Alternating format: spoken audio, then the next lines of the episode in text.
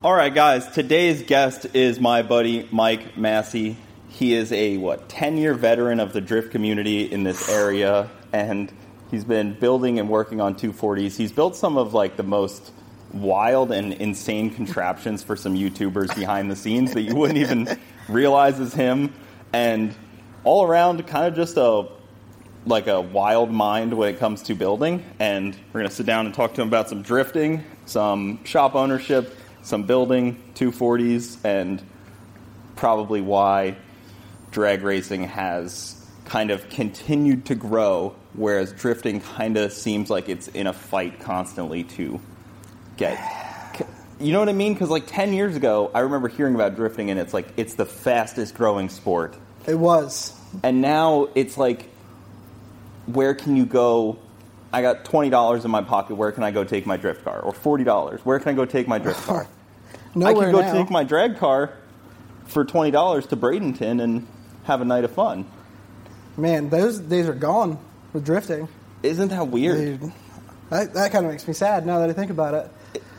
Like, I remember hearing about it when it was like coming over from Japan when I was like a kid, and they were like, "Oh, FD is in Japan. It's gonna take over NASCAR. More viewers this year than NASCAR." And then like, it just leveled out. Do you think that that's because promoters, track owners, or the community? A little, a little bit of everybody. Um, promoters, man, there's been some really shady promoters promoting drifting, and although they seem to have washed away, uh, there's still always one. Seems to be like one lingering around in Florida, at least. I don't know about the other. You know, Yeah. Texas seems to be still doing good. Uh, the Northeast mm, is dwindling now, but we're constantly battling where we can go drifting now. So, yeah, you're right. Drag racing is is on the up continuously, and drifting is, I guess, just kind of at a standstill. But I don't know if I can just pin it to one thing. The community.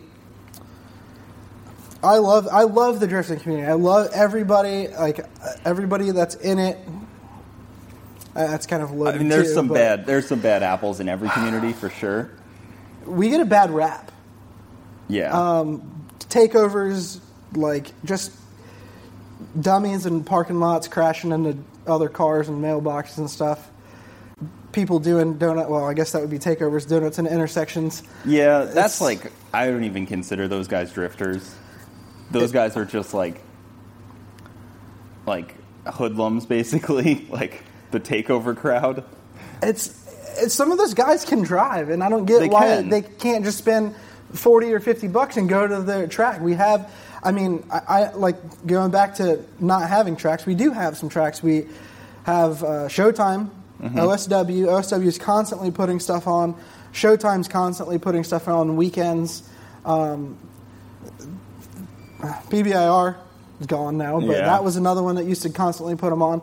But it's like if we're if we're seeing takeovers in Tampa and St. Pete area, there's no reason why they can't go to Showtime, and at least be in front of a group Yeah. of peers and people and show off there.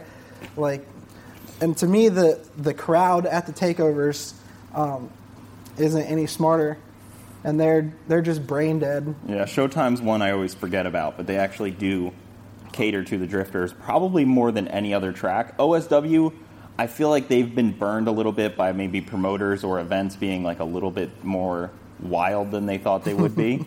so they're a little more apprehensive. But Yoho up at Showtime seems to love the, the chaos in a way. I mean, every time I go to their Showtime, it's it's amazing. It's yeah, they do a good job. we. I mean, I show up, I unload the car, I get on grid and wait my turn, and it's. I mean, everybody's into it. Even like people, they'll have drag racing and drifting at the same time. Drag mm-hmm. racers are over there watching the drifting, and it's like a good time. Like good people. There's Yeah. no like shady stuff going on. It's like a legitimate venue for all of it that they have. Right. There's a lot of eighth mile track that has like marginally not known for great prep, but that kind of makes it fun for the street guys. They're not going to go ruin it. Then they have like a oval track that's not huge and not insanely banked. I But it- love I love that track. It's a I great track. I love bank tracks. Growing up, It's not as banked as like the Freedom Factory is. Right. I so I It's like started a drifting minor bank, like a in little bank. 2008. Um, at DeSoto. So DeSoto is like if you knew how to dr- like ride the bank at DeSoto and just like just full on commit to that bank. Mm-hmm. So the DeSoto is now the Freedom Factory. For, Right. For people that don't know, DeSoto is Freedom Factory. if you could commit and, and just drive that track and do the bank at that track, you can do any bank in, in the country. Yeah, because OSW I think even has a steeper bank than the Freedom Factory. I don't think it is steeper. I know they used to call it Mini Daytona. It's it's bigger. It's longer for sure. Like it's it's like the Freedom Factory's bank is like Mini Daytona. They've always talked about it. It's it's like 22 degrees or something. It's pretty serious. I've only stuffed my car there once. I've stuffed my car at Freedom Factory a lot. I, I think that DeSoto or Freedom Factory is probably the more insane mm-hmm. bank. So another big thing that people don't realize if you're not in it is some tracks kill tires and some tracks are hard on beginners because they kill tires. And if you're not, you know, going out there with multiple sets of tires, Yeah, I've always heard that about. I, it's not the skid pad at OSW. Is it the the the oval track at OSW Yeah. is is just as bad as a Freedom Factory is on tires. Really? it's just that rough, gritty, grippy asphalt compared to the skid pad uh, at OSW, which when we did that private day, that's what we did. It's not as much grip, but tires last. I mean, if we were at Freedom Factory and I did one, I could do two laps. If I'm not hot dogging, I could do two laps on a pair of tires. Yeah. On the skid pad, I can probably do eight to ten runs on a pair on just one pair of tires. But we're talking when you're on a bank, you're in fourth gear, Yeah. 7,000 RPM, I mean, 2J making a thousand horsepower. I'm I'm in fourth gear and on OSW sometimes for fun. Alright. I'm just putting on a show or whatever, but it's just the it just doesn't just doesn't eat the tires. The Yeah. the temperature it's not as hot usually. I don't know why. I mean, something to do with the asphalt, but it's really just not as grippy. and that was actually something I was thinking because, you know, when you go drag racing, they're spraying glue. Have anybody ever thought about spraying glue Could you imagine? to hook up people on an oval or on a on a bank? You know how much faster Spray some track glue times would down be? and let them really eat. I think I think we should bring that up to. Talk to somebody about spraying some We glue should talk down. to Cleetus about it. because you would really have to be like, you can't go out there with your, you know, Miata that makes 500 horsepower and and handle that though. That would have to be like a Adam LZ Taylor Ray level, like Are you talking about drifting powerful car. Yeah, oh yeah. on that glue? Yeah. Oh man. it would help you. Dri- it could help you grip up. Have you ever had to return a forgotten bag of adult play toys to a pair of sweet old grandparents? Or have you spent your summer cleaning up protein spills at an amusement park? How about going to work every day in a flea infested casino? Hopefully you haven't, but our guests have. Welcome to the Innsiders Podcast. Each episode, we bring you an explicit account from a hotel and hospitality industry insider. To listen to these stories and more, go to theinnsiders.com to subscribe.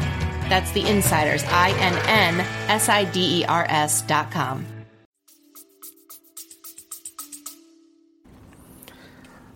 So when we set up our cars, we usually set them up for grip. Like it's That's what I mean. So you're adding grip to the pavement at that right. point. Uh, it's like common misconception that a lot of people that are like, oh well, drifting guys they don't have a lot of grip in their cars. They're not that fast because they're not gripped up. The reality is we are as gripped up as we can be because we want to be able to control that car. We want to be able to lurch forward and get on somebody's door or run away from somebody. Yeah. We're trying to be gripped up. Yeah, like those cars are as gripped up as anything, any car out there. Those cars are as gripped up as. And with the IRSs, they put down the power way differently than like a drag car that has a solid rear axle. So Right. they grip up arguably more than a lot of drag cars because we just have to kind of do it for an instant and then we plant the tire way differently. But I know grip is always something that they're seeking for more of, and especially when you have rules that say you have to run on like a Yeah. 235 tire I mean, you see, Adams tiny. got a 315 on his, and Yeah. Vaughn Gittin Jr. They moved up to 315s. That's huge. We don't allow 315s in most classes. It's 275s in most drag racing classes. 315 is like not allowed at that point. You get to Gosh. you get to a 30 inch tire and it's like too big, 31 inch tire. Man. So grip is like it is grip racing.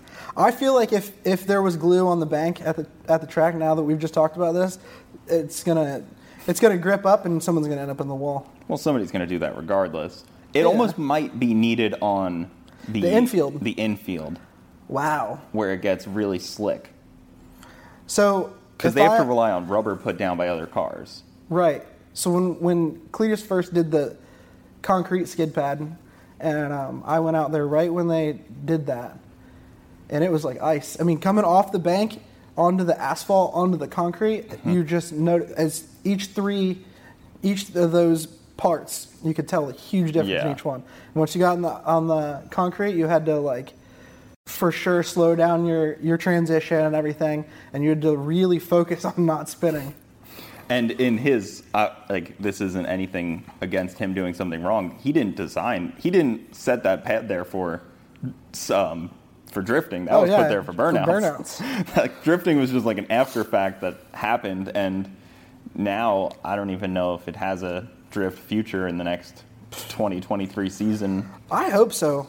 I mean, I know that Clutch Kickers is out, but I, I was even psyched when when Cleetus was putting on uh, regular drift events. Like, Mm-hmm. I mean, I know that it wasn't a huge crowd or anything, but it was. I feel like it had more crowded than Clutch Kickers. So, Clutch Kickers proved if you put up the money, they will come. Yeah, they proved that. So like somebody else that can take that formula, find a location, and clearly they've proven that you can do it.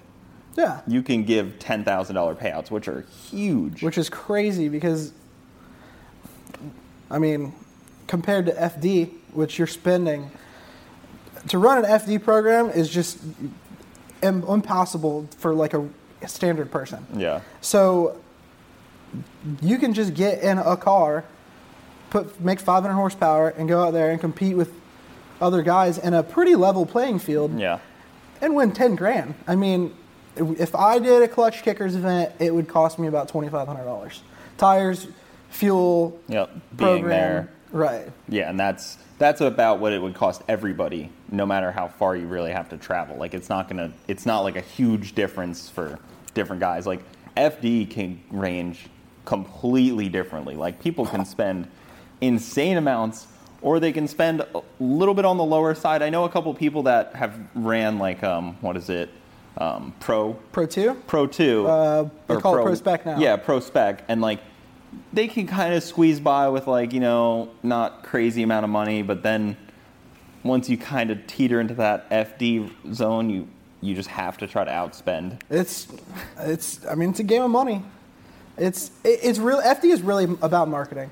Nobody like if you're going into FD because you love to, just because you love to drive or you just want to win, um, and you think you're gonna, that, that's financially the right move. It's not because FD is literally about marketing. These guys are paying all this money to compete just to market their products or Yeah. just. Uh, Vaughn Gittin Jr., you know, all the all the top names. They're either promoting the company that they are partnered in or they own. You know, they're paying top dollar to market their business. It's a marketing ploy Yeah. is what it is. It's It's tough though because, like we were saying, where I think there's less people building drift cars than there are building drag cars. Even like, like obviously drag racing's a little bigger, but like there's just less people trying to enter the Yeah. one sport. So It's you're hard. almost marketing to less people. You need to like, they need to figure out how to get more people in the sport to sell them parts. Because you're not going to sell a guy an angle kit that you're promoting if you can't get more people to do it. I think that there's a lot more than you think in into drifting. I hope so. I just think that you're you're a big drag racing guy, so you're in that community deep. Yes. You know what I mean? So it, the drifting community, it's it's maybe like back in the day before drifting, everybody just wanted a really fast car, so everybody was buying parts mm-hmm. more geared to you know. I, I can't say drag racing, but just making their car go faster. Now it's like kids are just buying a 350Z and putting ang- buying angle kits, buying um, you know suspension geometry correction kits and stuff for their Yeah. street cars because every once in a while they want to go in a parking lot and drift or go to a track and drift. Yeah, you see somebody driving their daily driver with some some camber up in the front of their Yeah. 350Z with the trumpets back there. Tracks, front track, front wheels are sticking out three inches further than the back. Because you can realistically drive that every day as a perfectly good street car, and you know it's not a 240, so you're not going to have to worry about 240 problems. Yeah, I mean, you have to look at like Drift HQ. They're striving. I mean, Yeah. they're focused on drifting. They, I mean, sure they'll sell you whatever, but they're focused on drifting and they are growing. Even Adam LZ bought into it. Yep. So it's like the drifting, drifting is is growing. I just don't know if it's the right direction. I mean, it's all any anytime it gets bigger, it's the right direction, but it's got to be. It, It's tough because I feel like there's not a good outlet. Like people Yeah. can build like people can build cars, but there needs to be that outlet. You can you can drag race in so many different things and so many different classes and stuff. But even like people that were watching Clutch Kickers last year, how many people were like, "Well, I can't come." Like how many people kind of like backed off a little bit on their builds when they were like saw some of the caliber of cars. They need like they almost needed A, B, and C classes to begin with. it started out as More grassroots. more grassroots, and and when they realized that the payout versus the pay in. Mm-hmm.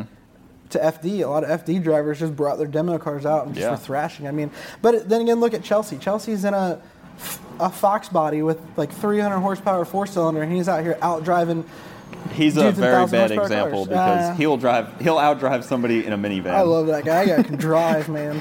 He is, and he's the most down to earth dude too. Yeah. So, but I mean, it, it it just does go to show that if you can, if if you're talented enough, you don't need all the power. Which is, I kind of did that. There, I I had I had to go through that myself to figure it out. So when I first started driving, I had a 1JZ. It made like I don't know, maybe like 400 and something horsepower on nitrous, Yep. stock, everything. And then I crashed it, and I was like, I'm coming back. I'm going hard. So give me like a year or two, and it, of course, ended up being almost five years of a hiatus. But I built a thousand horsepower JZ track car just to realize that I didn't need I didn't need that. Is that a two J or is it a one and a half? It's a one and a half J. One and a half. Yeah. I mean, perfectly good for drifting. Oh yeah, You I don't- mean phenomenal. I've been thrashing that thing for five years. Yeah. it lives on the limiter and it's still going. So thousand horsepower. it and just, eats, man. Yeah, that But- car has been really. Every time I see it out, I'm like kind of jaw on the floor listening to that thing just Dude, like it's good. sing. And every time I've seen you out there with it, you make it seem like it's your last time you're driving the thing.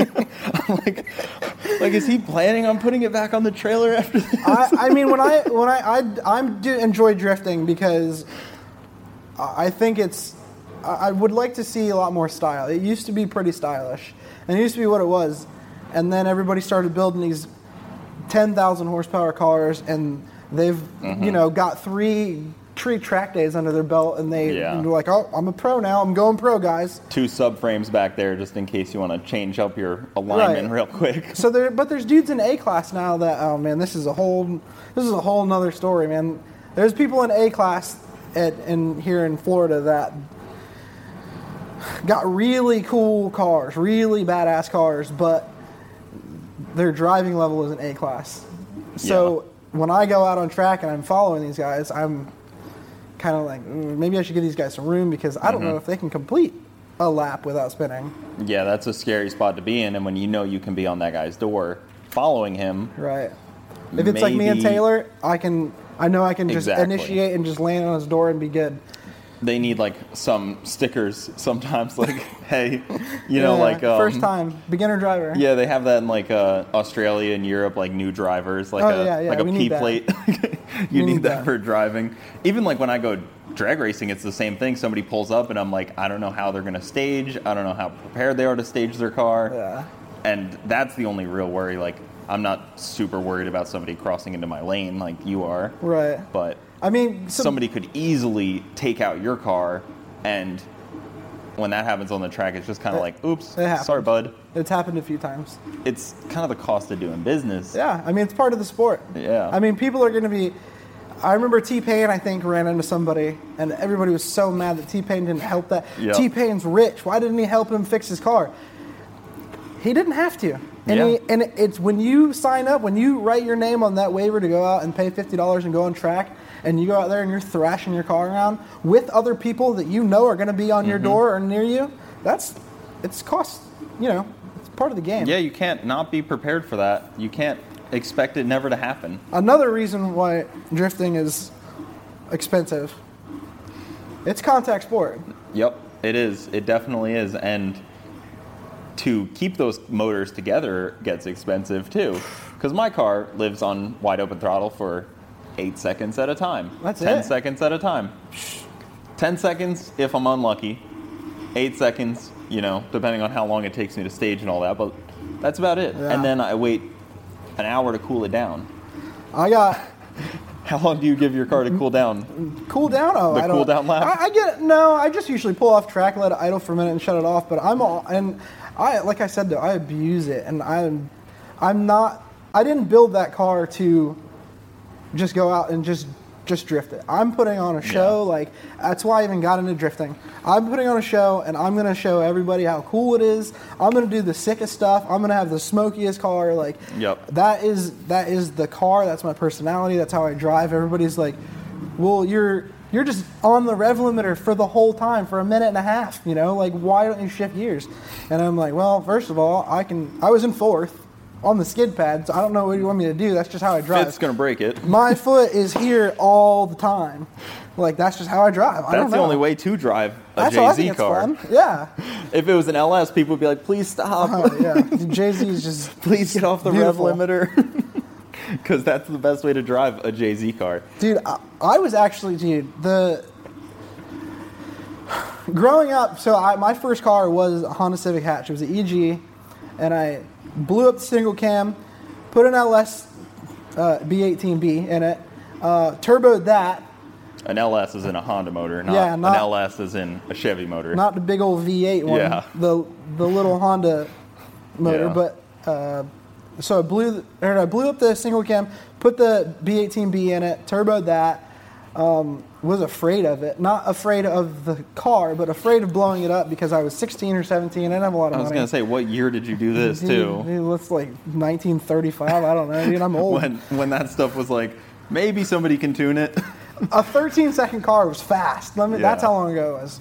So I then was like, you know what? I'm going all motor. Like all the JD, that was a big thing. JDM stuff was just coming over yeah, here. you put like, some fancy header on it. yeah, yeah, yeah. So I did the, a GSR engine, went all motor, and then I parted. Well, I, I got invited to a parking lot with some of my other friends that had 240s, and they were like, drifting this, drifting that, and I was like, drifting is the worst thing ever. Like, you guys are tearing up your cars. Like, this is annoying. Like, you guys are terrible. Yeah, I just want to go do 30 rolls with my car. Yeah, I'm trying to I'm trying to sneak my friends in the back of my Civic into the drag strip My- and just drive down the drag strip and do a 15 second pass, dude.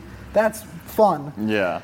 So I went out there one night, the one night, and he let me drive his car. I was awful. Like I almost smoked a curb with this with this kid's car, but that was that was it. That one time I said I parted out my Civic like a week after that, parted completely out. Mm-hmm. Bought a 240, put a SR20 in it, and that was it. I never looked back. Never looked because now I'll look at Hondas at the drag strip and I'm like, dude, where did time go? These guys are running like sevens and eights. Yeah. And now they're doing all-wheel drive. And, Yeah, crazy. Yep. So, I, but uh, drifting SR, just SR is king, huh? dri- drifting. uh, I don't know about that. SR man. is God. That's what I hear the YouTubers say. I, I'm not gonna knock on the SR. The SR is is a good engine, but we can we can get into opinions all day, man. Yeah. I just don't like Nissan. I don't like Nissan either. Their As chassis are 240 guy, right? That's why I put a Toyota engine in it. Yeah. So you built a 240 at Um, I- that point, I and you built a 240 Went out I- there. Dude, I bought my first 240 for $600 running with a blown head gasket. and it was clean. Like blown KA. Yeah, and I actually drove it around. It wasn't even that bad. It just- Cooper hatch. It was a hatch, and then I've never had anything different. Mm-hmm. And then um, I put a S, like I said, I put an SR in it, and I like blow off valve noises and stuff. It really got me going. And then coilovers, and then next thing you know, I'm getting invited out to what is now the Freedom Factory. It was DeSoto then to do private days where you just pay fifty dollars and show up with. Ten of your friends, there's not even EMS, nothing out there. They're just you're just out Just there at your own risk, dude Yeah. and you know we're forgetting to tighten lug nuts and our wheels are falling off and we You're can't in a we tin can't can to begin with. yeah we can't drift left because we don't know we can drift right really good but we're not good but just doing it enough and i just it just stuck with me everybody else just kind of all my other friends were like just went on and did their own other thing and i just was hooked on drifting Yeah, and then and, you. and I started going to Orlando, and then I met uh, all the people that I, the cool people that I met that are like now lifelong friends, and I don't. It just rolled into this huge thing. What was the events that Orlando had? Weren't they some? CFRC. Well, it was OSW at one point. Yeah, because I've heard people talk about. Yeah, and then that was before the skid pad. They just had the oval, and then CFRC came about, and that's when I really was like into it. And like, I remember the first time being on their flyer, and I was like, dude, uh, this is. I mean, I'm pretty Yeah. much famous now. So I'm the guy. Yeah. So I don't know who anybody else is, but I forgot everybody's name, and um. I I just show up at CFRC and I didn't know who Chelsea was. I didn't know who Pat Goodin was. I didn't know any of those guys. Taylor Ray was nobody. Yeah. Like we were just a bunch of nobodies out there. Just I think Hurt was out there at that dude, time. beat yeah, Hurt was out there, and um, it was a P shape. So it was full throttle run up to like top of third gear and just grab a ton of handbrakes. There's a wall. It's you're going straight at a wall at top of third gear, and you got to pull a handbrake and then just drift around and then back out. Did people really know like how to set up a car back then, or No. was it also just kind of like It was a mess, dude. we're just I don't know, like I just am sliding this car with a handbrake. If you like go back and look at old FD stuff like Forsberg when he 2008 Forsberg, you just type it in on YouTube or whatever. It is the most lackluster stuff ever. Like drifting back then though, it was the most insane thing. Like dudes are 10 feet from each other's doors, and people are like, "Oh my god." They're gonna crash. Like this is the wildest thing I've ever seen. And now it's like if you're literally not touching the person, like it's like not even like who cares? yeah, it's pretty funny to watch back that like old old stuff with like Tony Angelo and um, uh, what like even uh, Dude, Tanner Faust. even yeah like, Tanner Faust and Vaughn when he first kind of was into it. Man, like they were nerds, man. and like their cars like looked so cheesy compared to what they are now. Dude. They looked like so like just you sticker bombed like a like Yeah. a like Vaughn's car literally looked like you sticker bombed a Mustang Yeah, for a while, like one of his early cars. it was like the ugly, ugliest cars, man. and it's so great to see like the start of it and the progression and how you can like cata- like catalog it all and look back. Yeah. Yeah, because Tanner Faust won multiple, and like Oh, he killed it. nobody But even thinks of him as a drifter anymore. I don't. Uh, Tanner Faust is a phenomenal driver, but I don't know if he can.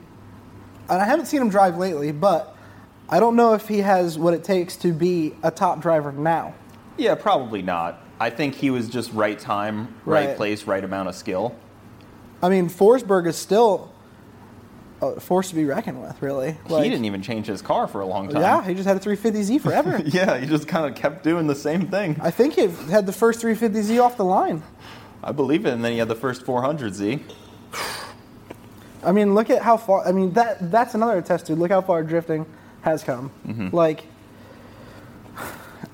it's just absolutely insane. Well, But- when it was in Japan, it was like this mystery sport that was just, like I said, going to take over. it's like it was, it was like in the mountains, stuff like that, and then all the like, the cool scene, edgy kids were like, "Oh, dude, we're gonna bring this to America, and we're gonna be so cool." And they just brought it over here, and it was cool. It blew up. I Yeah. mean, and I'm grateful for it because who knows what I'd be doing. You know what I mean? Like if I wasn't into drifting, I wouldn't have met all the people that I know. Like, Yeah, there's really no other. There's really no other great outlet for racing. Obviously, you go road course, but that's almost like a road coursing is a lot of like almost high society in a lot of ways. It's like Porsche clubs. Yeah. It's it's great for what it is. That's but what happened like, to motocross. motocross is definitely um It got hoity-toity. Yeah, motocross definitely started out as like the That- rough crowd. That's where Ronnie Mac came in, yep. And, he decided that he didn't like how hoity-toity motocross was. And that's why he became a full-blown savage that just savage. cuts his helmets and I watched that man break his foot at the Freedom Factory. That dude, man, in real life, that dude is a lot. Yeah. I mean, the videos are a lot, but in real life, he is a lot. Does he do more for his sport than the damage he causes? I'd have to say, yeah. I think he brings more Attention. attention, and it's good or bad. It's good. Atten- it's attention. right. I don't. I don't think it affects it that much. If anything, it just brings in uh, a younger crowd. Yeah. His, I would say, his target demographic is probably like eight to sixteen or something years old.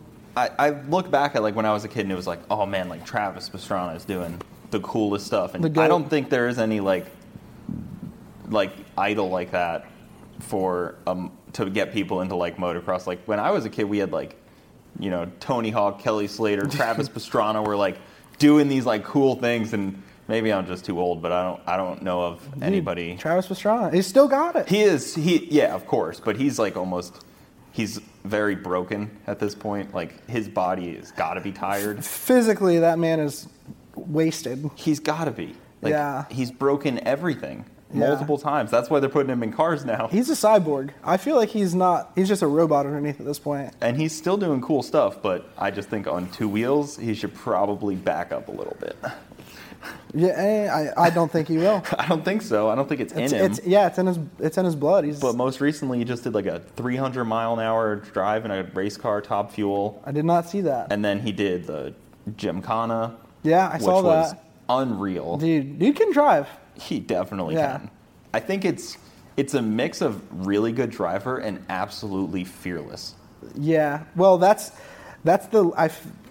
That's the limit to everything. That really is the limit to everything. I mean, if you're willing to just put the fear behind you in any motorsport that you do, you can do whatever. Motocross, if you're jumping a an 80 foot jump double or something, you know, if if you're scared, you're not going to do it. If you're going to throw your car 80 miles an hour into the bank and you tap the brake or do one thing and you you know get scared, you're going to end up in the wall. That's how it happens. If you're scared, you probably shouldn't do it. Also, If- Yeah, that like, is if you're that thing. scared of it, you probably shouldn't because you're going to make the wrong. You're Yeah, going to make the wrong mental decision in the moment. Even like with spectator drags, yeah. it's going to be the fearless person that wins. The person the that dude with the blazer. That man is absolutely n- no fearless. fear. Exactly. Like the guys with the Tesla, they sometimes back off of it. Sometimes the car does. It. I feel it. like the car does. yeah, sometimes I've tried the car man. does it. And if you try to turn that stuff off, it's not really happy. I want to. I want to do it so bad, but could you imagine if one thing went wrong and I just smoked my Tesla into the wall, That's why I'd I don't bring anything out there. dude? Because it would end up like me and Cleetus, or me and the guy in the blazer, Mm-hmm. or something like that, and it would be the guy who literally doesn't care to crash a car. That's why like I don't bring my CTSV out there. Oh Like, man, I'm not going to do that. It's a rear-wheel drive wagon. First off, it's not going to do that good. Second off, somebody's just going to either crash into me or I'm going to lose it on the turn. yeah. It's not exactly a great spectator drag car. It would be cool to buy something and do that though. Maybe I'll do that soon. Like before, like something that's like legitimately all-wheel drive, and Yeah. it would have to be all-wheel drive. I don't know. Cleetus's Porsche might be the ultimate. Yeah, But the Corvette that was given a run for his money, though. there's 'Cause that was a full-on track car. The too. Eagle Talons can be set up pretty well for it, from what I've heard. yeah, The Talons because d- they're the all-wheel drive ones. Yep. Oh yeah, Ford they can be set up pretty decent, and they had a no nitrous rule for the one guy that had one. He Really? Had, he had nitrous on his and methanol. Dude, that thing parties probably. It was pretty stout. It was definitely uh, pretty stout. Um, so where where are 2023? What drifting is going to happen in Florida then? Competitive drifting, any? You think? I haven't really heard of anything um, except for the the pro am that's going on now. I mean, which is a small. I don't even know if they're coming back. So Clutch Kickers is out.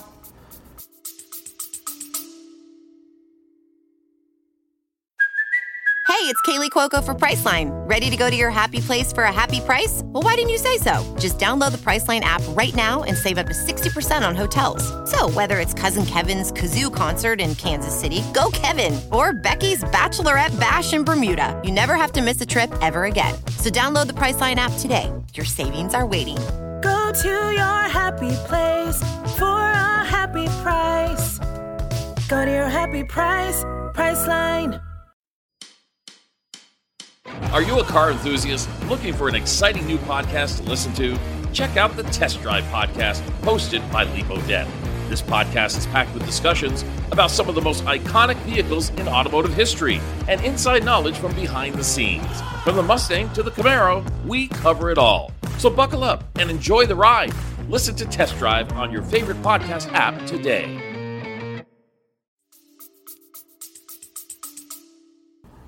And down here in Florida, like central South Florida, we are too far from most states to go. Yeah, like, Texas is far. yeah. Texas that's really is, that's Texas is where it's going on right now. 10, 15 hour drive to get to Texas. To They go have multiple proams. to go do that in Texas would just be unfeasible for the average guy. For the most part, to go try to couple times drift in that, unless like you're, you know, a YouTuber that can do that. Right. It would make sense for Taylor or Adam or something. Well, it wouldn't even make sense for Adam at this point. No, but it would Taylor, be. yeah, I think Taylor Taylor should go for it. He's got the car, especially now with the Corvette he just built. Well, it kind of makes sense for Adam now too, because what does he do with his clutch kickers car? I, I don't know. What Now did he you do with a- all the now he has a cars that he's got? purpose-built clutch kickers car that kind of is in limbo. And you had so you actually found Adam's car. Oh yeah, the BMW. yeah, yeah, yeah. He- I saw I saw that video and I was like, oh wait, I know that guy. Yeah, that was fun. He was like, "Hey, dude, um, he, I don't even know. I was just like working in here one day, and he called me and he was like, "Hey," and I was like, "What's up, dude?" And he goes, uh, "So I got like a really weird request," and I was like, "Well, probably nothing I haven't heard before." And he said, "I've located my first car." And it's somewhere near you. And I was like, what does that mean? And he's like, I don't know. I just know that the last person to register it lived in Sarasota. And I said, how long ago was that? And he's like, I was like seven years ago. I was like, man, the thing is gone. And he gave me some of the info. He gave me the VIN, and I looked up the VIN, and dude, I went. I don't know why I invested so much time, but it was fun being a detective for like a week. For a car. And um, Car detectives over here. yeah, I, f- I found it. I mean, it went through like three different hands, never registered again, but just kind of, I guess the three different owners that it had either sat or it was like used in fields for donuts or something and just sat there. And I found it and I bought it from the kid and brought it to Adam as a surprise and he was psyched. That's funny That's it's not wild. like it's not like a car that you would cherish. No, really. it was just a piece of junk. yeah. But it, I get it though. It was it's sentimental. Adam, it's his first yeah. car. That makes sense to me. I meant for like the previous owners. Like it's not like some oh, car Oh, right. where it's going to be in somebody's like garage, like kept pristine type of car. Like Right. we're not talking like even if it was a 240, it would be potentially kept more pristine than some random. It's just a four door automatic four door, three fifteen or something. Yeah, yeah. like like one of the most undesirable BMWs yeah. of was that generation. it was bad. It was really bad, and I'm actually pretty psyched to see it turn out as good as it did because the original plan was just like I don't know, I just want it and I'll figure it out, but we're not going to make it like we're not going to engine swap it, we're not going to do anything crazy, and now it's manual engine swapped, Engine manual swap. swapped, and it's got wild wheels, and it's becoming I get the sentimental value for him for sure. Yeah, 100%. And not to, I'm not trying to like say like that car is stupid to work on. Like I would It's do the same thing on. if I if I had the ability to. I would do the same thing. I don't. Do you, it might be. I if I had if- enough cars and people to work on my stuff, I probably Right. would do the same thing. Adam might have started a, like a low key trend. I don't know if he did it or not. I don't really get too far into everybody's YouTube stuff, just like my friends and stuff. Danny has his first Volkswagen, and I dropped it off at paint a couple months ago, and freaking gonna restore his first car. And it was it literally sat in a in a field for like five years, and it's rusty, and it is a piece of junk. But he wants to restore it back to like really like new. You know, he used to Just some bef- Volkswagen. yeah, it's a four door Volkswagen Golf automatic. Doesn't even have an engine transmission in it anymore. And it was just a piece of junk. Literally should have probably just gone in the scrap pile. But I get the fact that it was his first car. He drove around making YouTube videos and eating ramen noodles because he was poor. Yeah. And he wants to restore it. And I Yeah, mean, I, I, I, can that. see that sentimental for him too, because I've heard him talk about that before, where he was like, "Yeah, I had no money. I was living on living on couches and stuff." Yeah. I, I'm proud of that guy. He's definitely came from nothing to something for sure, For sure. Yeah, because you've been building a lot of Danny's Oh man, I've been dealing with Danny for a while. So Danny Duncan has a lot of ideas of stuff, and somebody has to, behind the scenes, bring them to reality. You're kind of like a new version of like a special effects props guy, like a YouTube special effects Yeah. prop, props guy.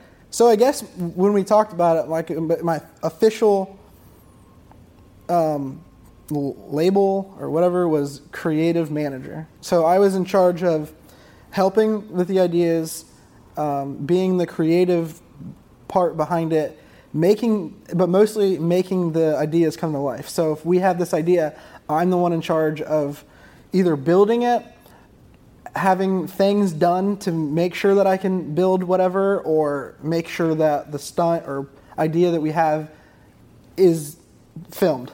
That's So, a very like, Hollywood role of you. yeah. It's fun. it's fun being behind the scenes. Just watching chaos firsthand. Yeah, yeah. I mean, it's like I watch a train wreck every time I like am filming with them. It's like I'm watching a train wreck, but like nobody gets hurt. It's like a it's like a good train It's wreck. controlled for sure. Yeah, if no, if two trains were head on at each other at full blast, but nobody was in them, and there was nobody for miles, and we could just sit there and watch it happen, that's Mm-hmm. that's what I get to do. The guy definitely causes some havoc. I mean, he rolled a Sherp on like his first hour of ownership. It looked like. Yeah, yeah. There's a a tree went through one tire into the other tire and then out, and then for some reason they thought they could just pat, patch it and keep going. those tires look easy to get. I'm yeah, they're forty five hundred dollars from Sweden or something Perfect. each. Yeah. And then he also did your um, you had the jet ski that you could drive on the street. Oh street. yeah, that was. There's an even longer story behind that, but yeah, I did build the jet ski. Uh, I got that idea from somebody who did it. I think North Florida, like a long time ago, but it never got the recognition that it deserved. Like, and the kid, I would assume, just didn't care anymore, and I think scrapped it or something. So I built one, and I was like, I, ha- I have to do this. I have to just build this thing. I have a scooter, so I built it, and then Danny was like, "Yeah, I want one," and I was like, "Well, I, it's good for good thing for you. I know exactly what to do. I just did it." And he's like, Yeah. "All right, cool, let's do it." That was cool. And then you had the lifted lawnmower. The lawnmower, yeah, the really tall lawnmower. it was, uh, I want to say, a six foot deck height. yeah, there's been some um, there's been some cool stuff, and I've seen you build some cool stuff for other YouTubers Oh, yeah. as well. the all the stuff that I did for Ross, like the double sided Honda Civic, that was probably my most proud. I remember seeing the double-sided Honda Civic for the first time, and I, I- it's cool because it's so local. Yeah. Seeing that kind of stuff, like the the Honda Civic, the hydraulic, The, yeah, so the hydraulic car, and then the porter potty. The Like, porta potty, those- we the drove that local thing stuff around. is so cool. yeah, it was funny because me and Ross used to vibe with ideas, and it would just they would just nonstop. We could we could talk to each other, and at like three in the morning, and we'd just be sitting in my living room, and he'd be like, "Yo." What if we did this? And I was like, yeah, but what if we did this? And then he's like, yeah, but what if we did that? And then we did this. And it would just snowball into this huge, elaborate idea. And that's my thing, is elaborate. Like, mm-hmm. when I flipped his van, like pranked him, because nobody's ever pranked him, I wanted it elaborate. I didn't want to, like, just move his car. I wanted it flipped over in the parking lot, and I wanted the whole world to be like, The what is happening? Publix parking lot out here with an upside down van. Yeah, so uh, the cops came, like, That I was wanted all going that. crazy in the local groups too. Dude, it was funny. So- that was in my neighborhood basically, like right, you know, like Yeah. this is our community, and all the local Facebook groups were loving that. The, and um, what's that kid from Siesta Key Show? Alex Campo. Yep. He drove by and he took a picture of it and he posted it on his Snap. And I want to say that Ross and him are friends. And I'm pr- almost gave away while we were taking it off the trailer because I had a friend come with a bobcat to take it. I pulled up in the spot and then we pulled it back into a spot and then we just both drove away. And he parked his bobcat over there doing construction at a bank and he made it seem like it was just part of the thing.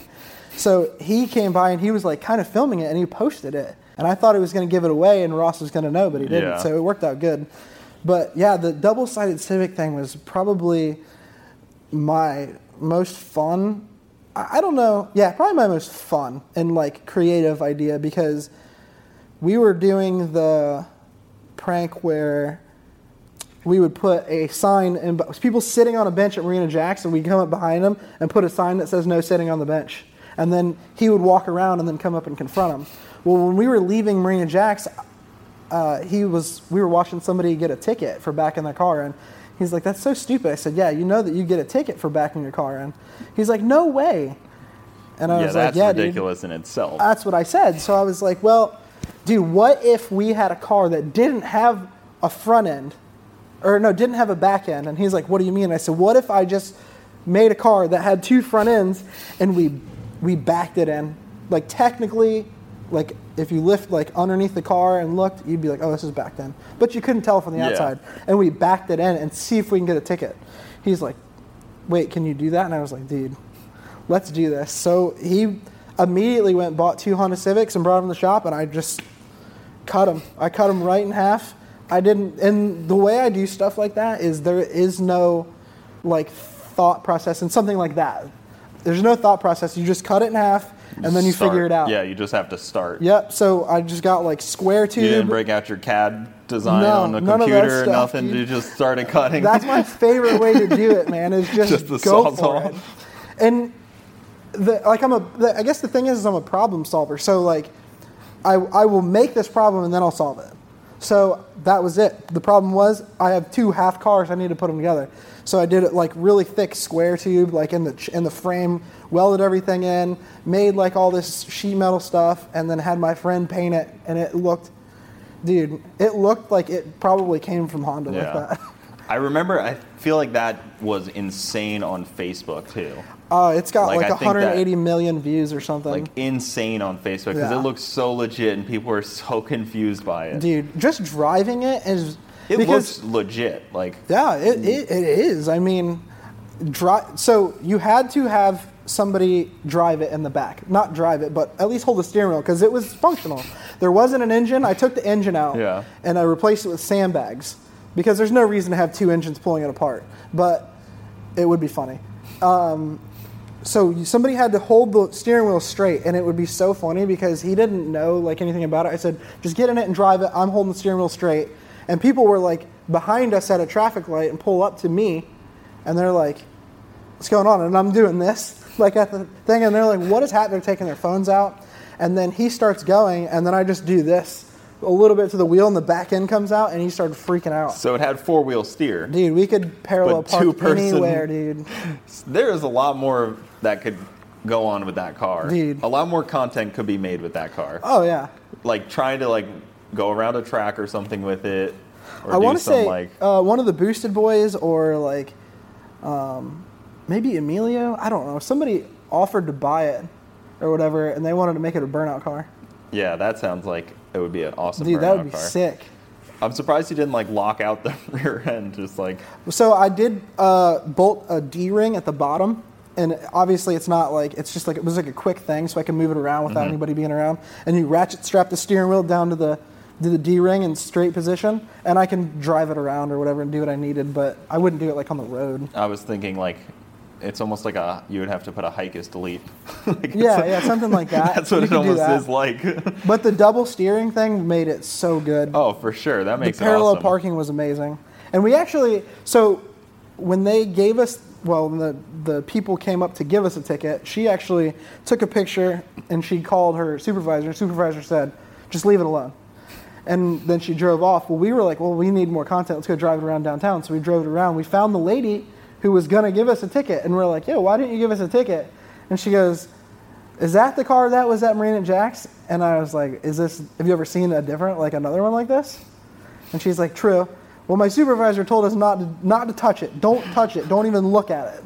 And I was like, all right, cool. And even like the silver makes it the most like low key thing Oh, Yeah. ever. Just the most regular, ordinary color ever. Exactly, because it could have been any other color if you were spraying it. Yeah, it was and the funny. silver just makes it so boring. Yeah. It's just a regular car with two front ends. And um, I was even thinking about the meme of you is almost very viral of you with the porter potty Oh, on the yeah. lift. I don't know what. So he Ross bought the porta potty for me to make it a driving porta potty, so we can drive it around. Uh, this was we didn't have at that time we didn't have the idea of like flying it with a with a parachute or a parasail or whatever, Mm-hmm. but it got dropped off here in a huge box by freight company or whatever, and I'm like, At dude, least it was a new one. Th- Yeah, that's what I said, dude. I was like, you have to buy a new one, right? And he's like, oh, where do you get one? I said, dude, well, I don't care where it comes from, but we have to get a new one. Yeah. And uh, but it came, it showed up, and I was, I put it right there, and I was like, dude, this is actually super funny that I have a brand new porta potty in my shop. And then um, f- for no reason, I just was like, I'm gonna put it on the lift. And then I was like, yo, my friend Alex, I was like, Alex, take a picture of me doing this. So I grabbed the transfer case that I just took out of a Dodge or something, and I put it underneath it, and I was like, oh, working on a Dodge tonight, and I posted it, and I had no idea, no idea that it was gonna go like, I still see that pop up every now and then. I do Now it's all grainy. All the photos Oh, all like grainy been and terrible. Yeah, it's been like compressed so much. Yep. I I do wish I got a little bit more credit for it. Like a lot of the stuff, I I do wish that I get a little more credit for, but I, at the same time, I do love being behind the scenes. Yeah. But that that one, so they like photoshopped out. Um, anything that had to do with my shop in here or like the Danmar stuff, they would they would shop Photoshop Danmar and put whatever their Facebook all-wheel drive truck memes.com or Yeah. whatever on it, and then they would change it to working on F one fifty or working on a whatever, and then. I don't know. I mean, uh, it's the name of the game. I'm not mad about it. No, I mean it would just how, be cool to get a little bit more credit That's for how it. memes work, man. They just they become the internets I'm- really quickly. I've made some. I've made some memes. I've made some stuff, man, that a lot of people don't know about. I know. I've I've come over here and seen some crazy things in this shop. I mean, I saw a ring of fire once. Oh yeah, that was one we had Ronnie Mac jump through, and Danny jump through naked on dirt bikes. That was fun. That was a um, the ring was a It was from a eight trampoline, foot right? trampoline, ten foot trampoline, ten foot trampoline, and I just had some square tube, made some legs, and then made it welded everything except for two pieces, so I could detach half of it, put it on my trailer, and tow it down to the property. Um, did the golf cart on hydraulics. That's Yep. still here. Gonna get a revision for some four link, so that we can make it do some Yep. crazy stuff because he breaks everything. I mean, that's the name of content, unfortunately. Yeah. Oh, it's fine. It's funny. I mean, sometimes I build stuff for him to break. So I made the sidecar for his ruckus that looks like a penis, and put a plastic wheel on it. Or no, I put a, a wheelbarrow wheel on it from Tractor Supply because I knew that he would try to jump it or he would try to do something stupid, which he did, and it would either break the wheel or I could put a strong wheel on it and it would break the frame, and then I would have to build a new one because he loved it so much. So I was like, I'm gonna put a cheap wheel on here, and sure enough, he smoked a curb with it, just blew the wheel out. It was the funniest thing he ever seen. Yep. And he, that now it's his thing. And then I think that was when uh, Bam Margera was with us, and he was driving it around too, just hitting shit. Just crashing it Stuff. just because. I mean, I, I don't care. You can you can curse on here. It's fine. I'm not too worried about it. Let me make sure that this thing's not gonna die.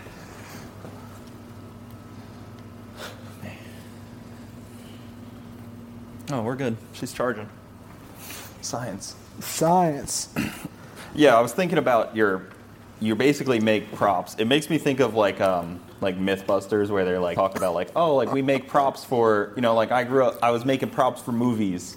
Yeah. And it's similar stuff, but YouTube is becoming like the next Hollywood where people are 100%. spending money. Like people spend like legitimate amount of money for like one video. Yeah, I mean, you have to spend it to make it. I You mean, do, and it's, yeah. it goes like that with any business ever. For sure, but like it took a long time to get to this point where like you know people see Mr. Beast spending Yeah, millions of dollars on a video. exactly, and to make like Danny's a great example to make one item that gets used in maybe one video.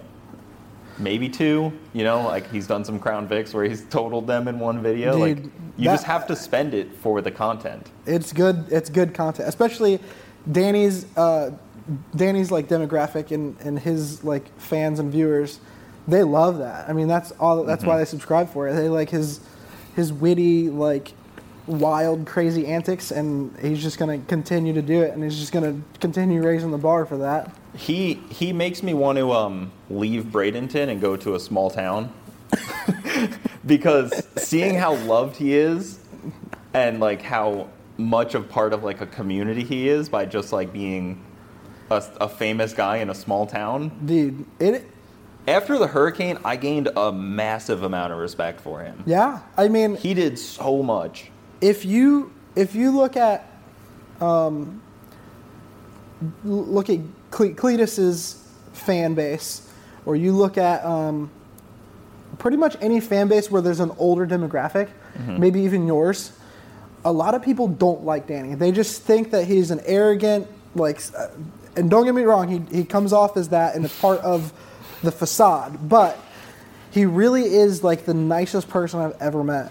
No, my first experience with him, I was like, I was like, man, this guy, like, we were at the Freedom 500. And I was like, man, this guy just Yeah, doesn't, doesn't care. care. what's going on. He was off like throwing Coke bo- bottles, doing his own thing in the corner. and Him and Ronnie were peeling um, banana peels off. They threw the banana and kept the peels so they can throw them during the race like Yeah. Mario Kart, and it was f- hilarious. It it was, was great. I just that was my first experience with him, and then I realized I was like, oh, he actually means extremely well. Yeah. and wants to help his community as much as possible. He loves it, dude. He, I Loves Englewood. which is just in general, like anybody in general. He loves helping anybody. Mm-hmm. It's it's just I feel like it's overwhelming because when you are so successful and you have a fan base like that, there are so many people that just expect like these people to just give everything that they have to everybody. So it's like he can't help everybody. Yeah. And nobody can. But it's like he does give a lot. He gives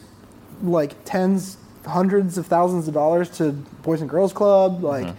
He helps his community. He literally goes out and helps the community. Literally, like during the hurricane, he had people fly in. They were driving that Yep. Humvee with tracks, giving out water, literally giving generators and gas and water out. Like they personally. his town was legitimately the worst town. Oh hit. yeah, like I've I've drove through it the the well it was at night, so I went down there the next day. He was in L.A. because it was supposed to be up towards us, Sarasota, mm-hmm. Bradenton, and it wasn't supposed to be so bad down there. Well, it shifted overnight, and he immediately was like, "I can't, I can't even get a flight right now because they're not flying in." But I have a, I have a flight for the first flight that goes down there. So he came in, and um, immediately, just on his way, like he was setting up stuff to where we're giving out everybody. So I went down there, checked on, um, well, my dad lives there. I checked on my dad, checked on his parents, uh, make sure that the shop and warehouse, the ice cream shop, like everything was good. And just the destruction down there was insane. Like my truck is lifted 35s, and there's spots where I wouldn't even go. So we got my side by side and we drove around down there and helped out, but it's it was really Yeah. bad down there. Well, it gets worse too because like it's not exactly as like well known or as wealthy of an area as like Sarasota. Right. Like you know, Sarasota like it has a lot of like there's a lot of wealth, there's a lot of tax dollars. Like it could rebuild pretty quickly. Like right. It's that's not kind of more of like the normal Florida. Sarasota, I don't really consider the normal Florida. Sarasota is pretty pretty hoity-toity, Yeah, It's a word, It's a I guess. well off. It's a well off area. especially when you get out like towards Lakewood Ranch. Hey, Um, I'm Bradenton. So I mean, But like if you go to the coastline of like Sarasota, I- I- yeah, that's if you're on the water. If you live in Sarasota on the water, Mm-hmm. like you're not you're not struggling. no, Th- those houses were empty like two weeks before, which tells you everybody has places Oh, to yeah. go. But a lot of people in like the Fort Myers, Englewood area, like they don't really have somewhere to go, which Right. makes the destruction worse. Right. Well, that and the sudden change, which it always does. I mean, Yeah. Every year we get a hurricane, and every year they're like, it's heading here, and an hour before it actually hits, it just abruptly turns and just smashes whatever's closest. Mm-hmm. I mean, it did that in Port Charlotte and what, Hurricane Charley or whatever that was. When I was younger, and it just annihilated. It was supposed to hit Sarasota. Never hit Sarasota. I don't know why. Yeah, and that was like a mega storm too. That was was bad. That was one of the craziest things. Like I was, I was trying to tell like my family to worry more, and everybody's like, "Ah, it's fine." I'm like, "No, like guys, you you actually have to be worried. Like you can't just say it's fine because if it if it did swing our way, like we would have been in a really bad situation." Well, I'm a super optimistic person, so even if it if it was 100 percent coming to my house, I'm like, ah, we're gonna be we'll be fine. Like, ev- you know, it'll work out. Well, there's the people that don't do anything. They're like, oh, my lawn furniture is still out. like the neighbors, like, oh, I got a pallet of bricks the other day that are sitting out here. like you go through like those new construction sites, and you're like, Oh, oh, this is gonna be a bad deal. Yeah, Where they, and they did a lot of those. yeah, they don't do anything. Yeah, They don't, they don't clean up. They're just like, oh, we'll just let it fly around, call Man. insurance. yeah. I, w- I mean, I went down and helped people. Um, I helped this lady. Her pool cage actually, she has a brand new house, and her pool cage came up and s- just kept smashing the roof. So, uh, I mean, I, I could just help. So I Yeah. went down there and helped and took her pool cage down, and then we went and gave out a bunch of water. It was, it was sad, but it's cool that going back to Danny is how involved he is with the community. It's funny. It's funny when we go out and film actually because there are people. Um, if you're familiar with Danny's videos, there's Brenda's Lake. I know You it, Brenda's yeah. Lake. So that community, and I, I don't know if it's 55 and older, but it's Papa Jim's community, and half of the people are love us. Let us do whatever. We can go jump naked in the in the pond or whatever. We, they Well, don't his care. dad owns the lake, so Yeah, his dad owns well, his dad owns the county. If so facto, his dad Yeah. owns the lake. So the other half of the people immediately call the police. And the cool thing is, is the police always show up and they're like, Danny, mm-hmm. Five more minutes, man, and then you got to get out of here. yeah. Like just finish your video. Like yeah, we know, we understand, and those people are so mad. But then Danny, and there's no reason. You know what I mean? It's like we're not we're not causing any trouble. We're not like, I mean, we put a jet ski in a little lake and did the. It's the only thing oh, going on in Englewood. Is I mean, Danny Duncan and- and, filming videos. and we're not harm we're not harming anything. And if something for like something does get messed up, full on replace it, repair it. Like no, like don't even worry about it. Like you know, we, and we won't we won't do anything like knowingly and like we don't set out to go and like be destructive. But it happens. yeah, I mean things. You know, you break a couple eggs filming a video. It happens. Well, if it's uh, personal, it's fine. Yeah, But I if mean, we usually property is. damage is what usually everybody gets mad about. So it's like we got uh, we did the whitewater rafting where we took a kayak down. It was like the front of some gated community, and they had a pretty fountain and stuff. And we took Mm-hmm. the kayaks down the waterfall, and two people came out and they were mad, and they called the police. And other two people were like, "Hey, come on, Danny, like let's let just just go and don't don't egg those people on." Mm-hmm. Well, when he bought that property and stopped that housing development, I think immediately, like, Oh. People were like, the "Yep." rest of the county that maybe was on the fence was just like, it was like 360 homes or something, maybe more than that, was going Mm-hmm. to be developed. So people were like, we don't want. I mean, it's kind of the same as the track situation Yep. with the Freedom Factory. Like, on a smaller scale. why? Right? Why? Why are they building 300, 365 houses like on top of each other when we don't have the infrastructure to like? We have one pub. There's one Publix there. And now he like, has the. Yeah, he owns the whole hundred acres, and we just blow stuff up and Yep. catch fire on everything. I love that. So, well, we'll let we'll let Danny be for a little bit. Let's talk about drifting a little bit more. How do you how do you get how do you stop drifting becoming a money sport? Like what rules could be put in? Cuz that's the same with drag racing. We talk about rules. How do you stop people from just outspending the class? I don't think it, I don't think it's possible. Can you do tires? Can you do Well, they did that in FD, rules? but it's like a- transmission. Where where can you hmm. weight maybe like how heavy the car has to be? They already do that in FD. But like for maybe like it, it'd be so unenforceable, I guess. In Well, the problem level. is, is, is I don't is everybody wants to go out and be have the baddest car, like, Mm-hmm. and and it's not just drifting; it's just motorsports in general. Everybody wants the actually, this brings up another point: clout.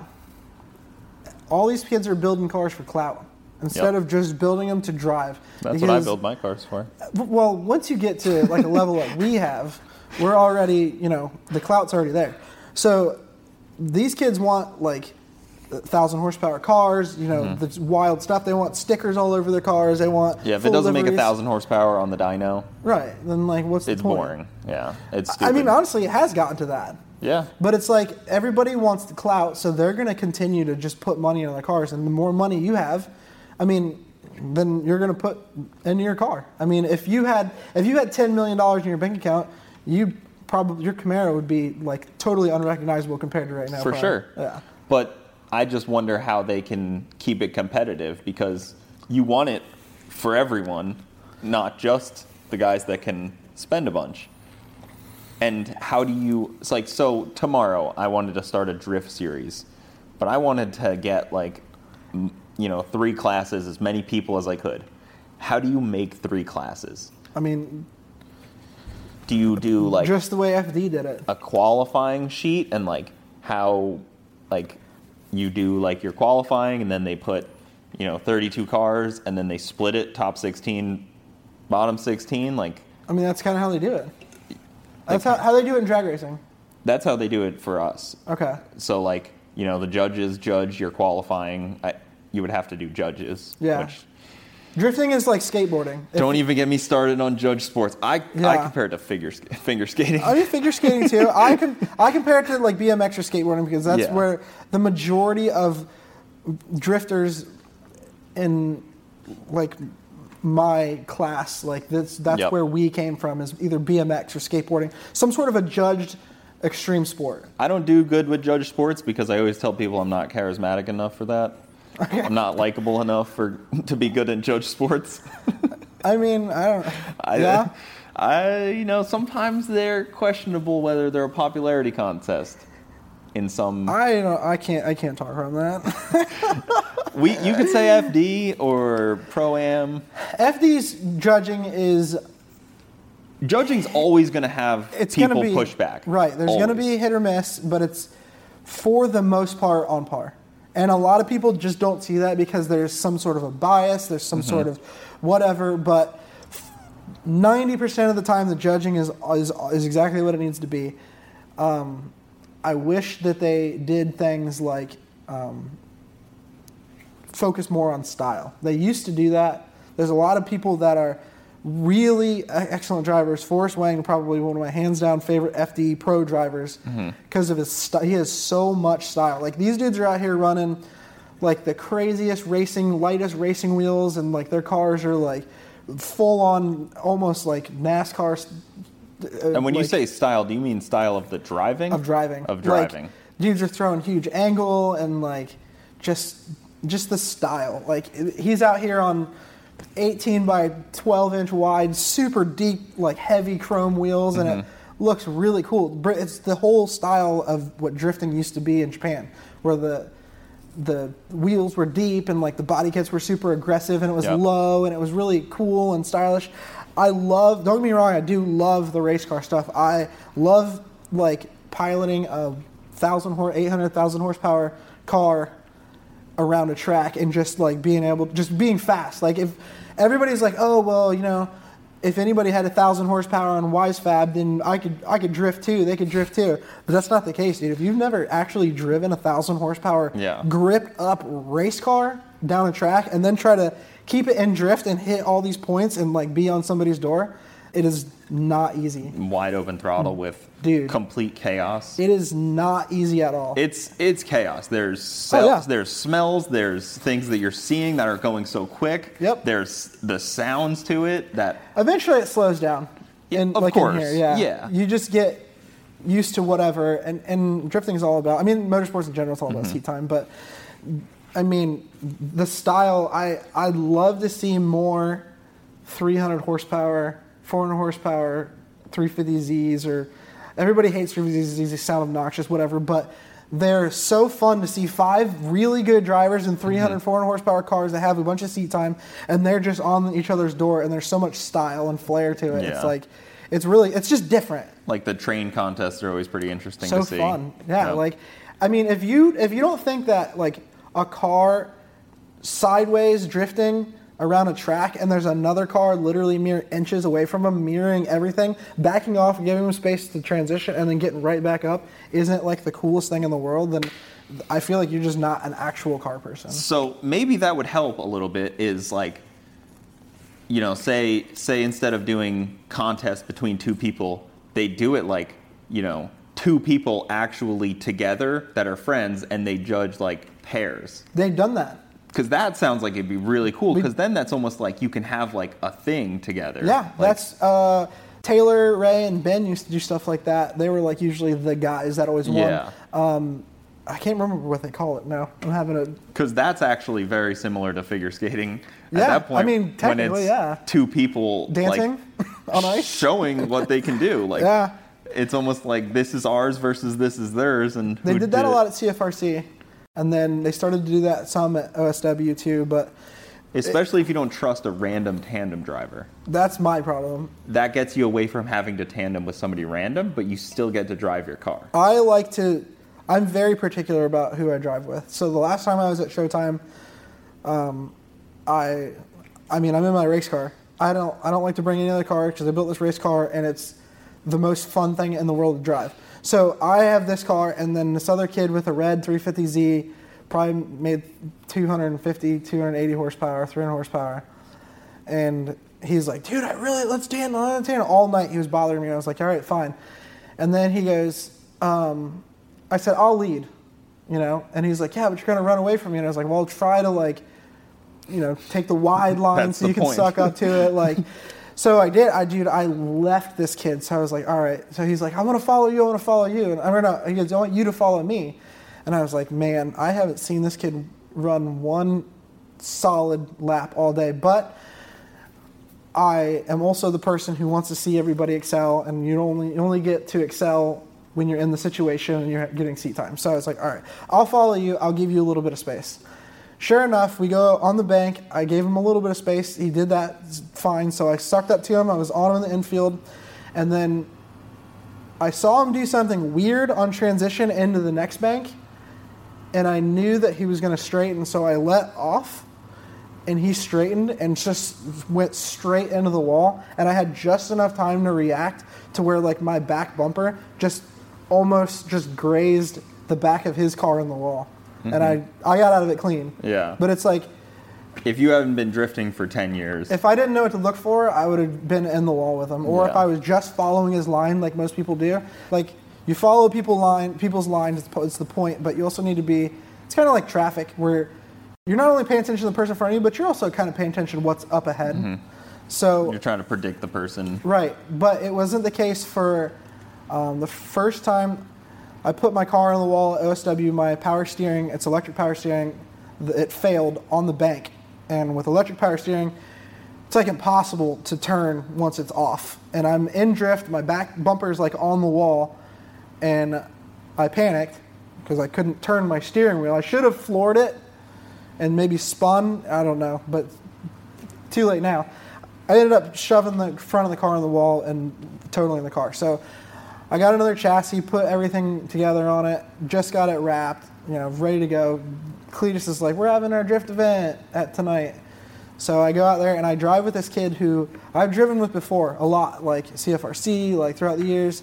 He's a good driver. Yeah, another veteran at that point. I mean, if- Right. if, you've been driving for that long, you- and we it was four people and we all gave each other a bunch of space because i know how like aggressive and like crazy that the banks are on at the freedom factory. I gave this kid a bunch of space. He i guess he was having car problems i don't know. He came out of drift went up on the bank and i let off to go down and give him plenty of space. So when you are in a train or somebody's behind you and you do something weird and you're gonna either spin or like you lose drift, get out of the way because you got a mm-hmm. whole train of people coming. yeah, you know where they're coming to. Right, and you know they're they're you know they're behind you. Yeah, you know the route that they're taking. He goes up, and then I let off, and I go sink down a little bit on the bank, and then he tries to reinitiate in front of me, and all I could do was just floor it and spin the car so that I didn't hit the front. And I spun the back, and it smashed the back of my car into the side of his car, and it caved in. I mean, luckily, tube rear and all that stuff you just cut Yeah. off and redo. So he didn't commit to decommitting. He- He didn't commit to being done with the. Yeah. with He- the yeah, I, it was. I mean, I hate to say it like this, but like rookie mistake, Yeah. you know. But and it happens. It's kind of I've just been burned a lot, so it's like I'm particular on who I'm driving with. Yeah. Have you competed at all? Like. I did. that? I did some three palms stuff, which was uh, Punta Gordas, and it was a nightmare. And um, it was a Remember when I was like, there's like a lot of sketchy promoters and stuff. Mm-hmm. That was like that. So it was like a Formula Drift Pro Am. You can get your license. There was good payouts. Uh, Pat Goodin and Jeremy Lowe and somebody else was judging. Like it was. It was a Sounded good. It was a good. yep. Yeah, and those guys know what they're judging and stuff. So I was like, yeah, I'm doing it. Yeah. And um, I placed fifth or whatever in the first one, and then the second one I hear all these stories, and I was like, I'm not doing the rest. I'm like, it's no point. Like, even if I were to get my FD license, I'm not going to drive FD. I'm not spending that kind of money, I, especially because they did the pro am. Um, I don't know. Maybe you got you finished the season or the pro am, and then you got like three months to prep for FD. There's not enough. So I stopped, and then sure enough, that place was shut down pretty soon. Yeah, FD is weird because like it, it it is a full time job, but it isn't. Mm-hmm. Like it has to be a full time job, but like it- yeah, just it's like being a YouTuber, man. yeah, Yeah, it's, the a full time job. It's the weirdest job ever. I and mean, there's not money in it like there is in NASCAR. right. I mean, It doesn't put the seats. It doesn't like get as much seats and views as it needs to to pay drivers enough to make it their career. right. Unfortunately, It's like I said before. It's a a lot of drivers. it's marketing. It's a marketing Yeah. event, is what it is. I would love to see it become It's great. huge, and you know, I mean, even their live streams, the live streams do good yeah. for the most part. But you know, we're not talking, oh, 100,000, No. 200,000 viewers. No, I don't. don't think I don't it's really that know. much. I want to say maybe like ten. I would just like to see all motorsports grow, and if you know, if somebody could figure out a way to help it grow, would be awesome.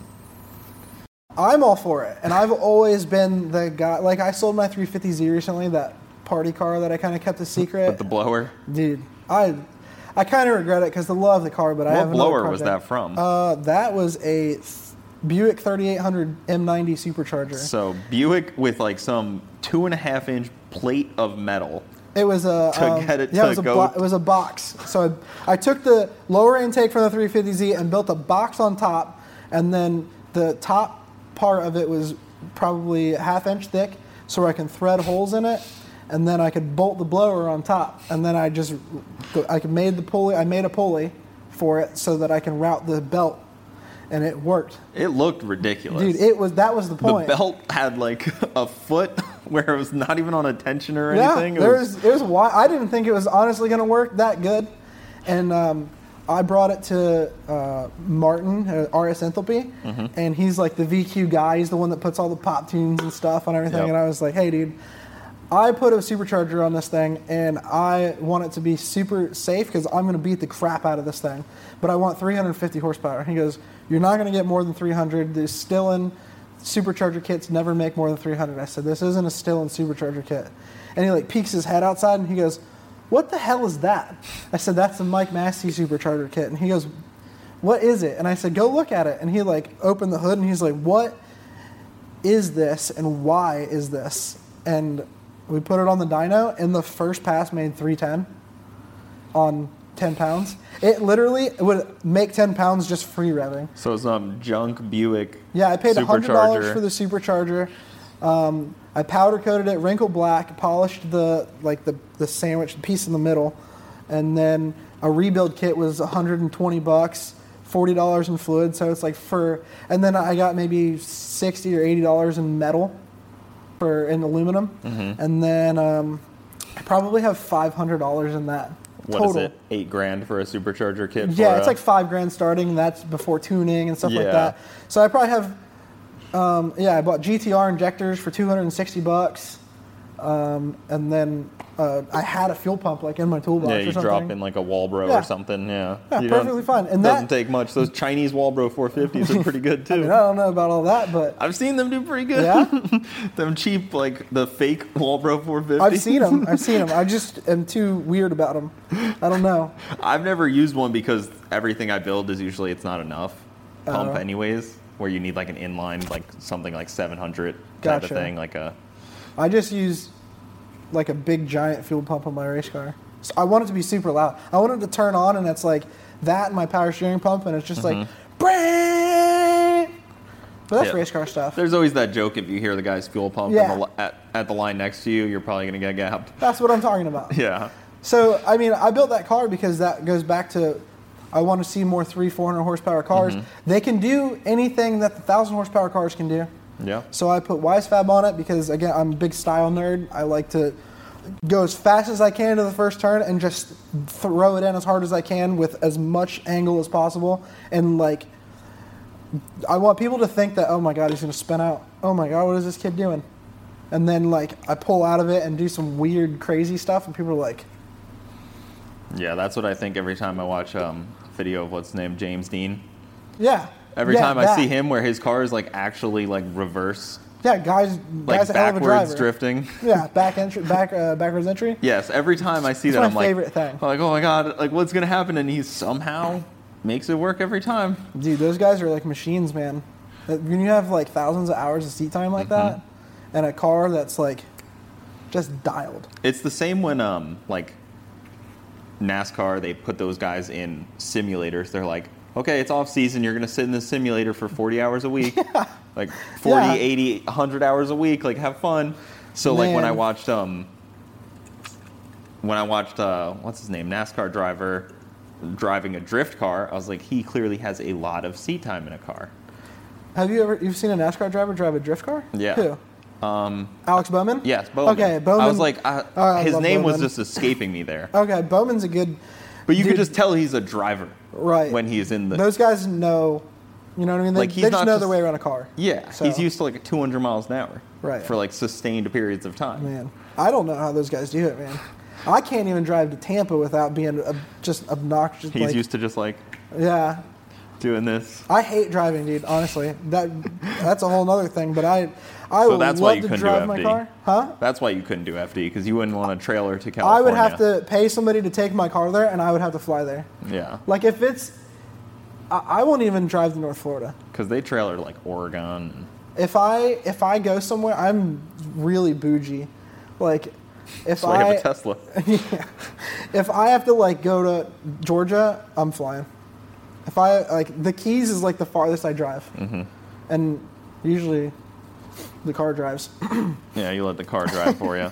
So, 2J versus LS for drifting. Oh, Jay Z, hundred percent. But um, I've done enough. Like I, I don't know. I have. I've never driven like a high-strung actual LS drift car.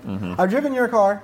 I've driven a couple of other V8 cars, but like not anything like the pro cars. Like I want a 800,000 horsepower, fast revving, like high compression like monster V8. I want to Yeah. feel that instant torque where you don't even like need clutch.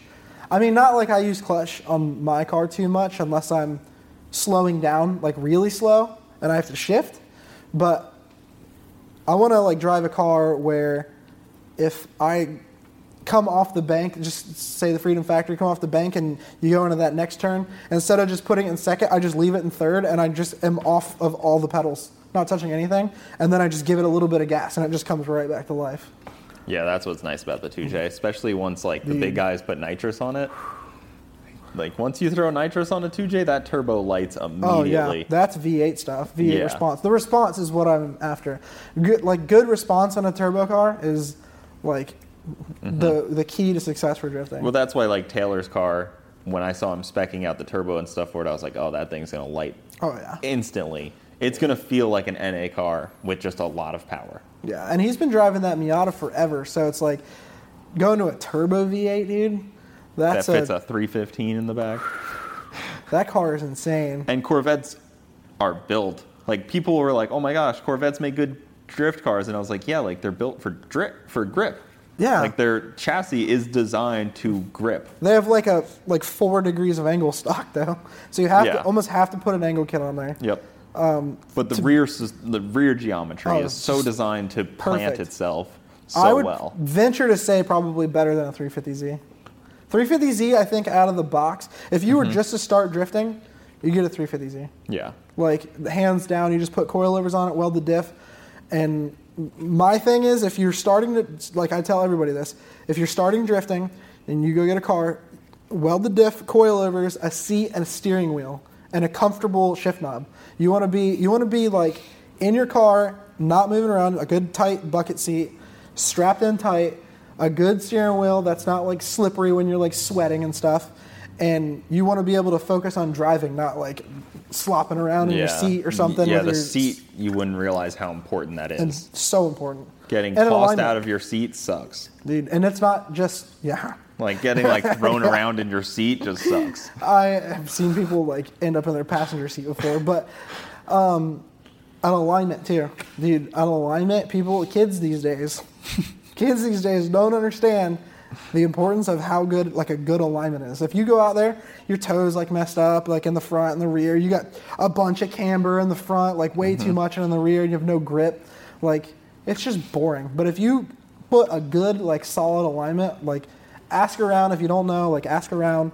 But a good alignment. Get will- it, uh, get it aligned at a shop, yeah, and then you can stocks. tweak it yourself. Right, even factory specs are better than Yeah. what most of these kids they But just get it to factory specs and then That. tweak it.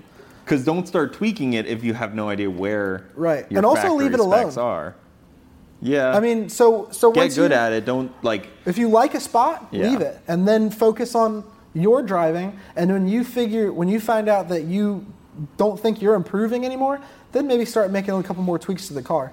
it's hard because you got to take the variables out, and usually the biggest variable is between the the seat and the steering wheel. But if you can take out all the other variables, that was one thing that took me a while with drag racing. Is I had to, I had to convince myself that the car was going to do its same thing. Stop worrying about it, and start worrying about what you have to do. Yeah. Because it's hard when you have a car that you're worried about. Oh, is it going to sling the belt? Is it going to break? Is it going to break the axle? I Like- think you still need some setup. Oh, my car. for sure. But my drag car, I mean, Are you done drifting? um, I would like to part one of my cars out. I have two 240s right now. I know you don't have like a 14 with a VQ. Yeah, and a CD09, Weird.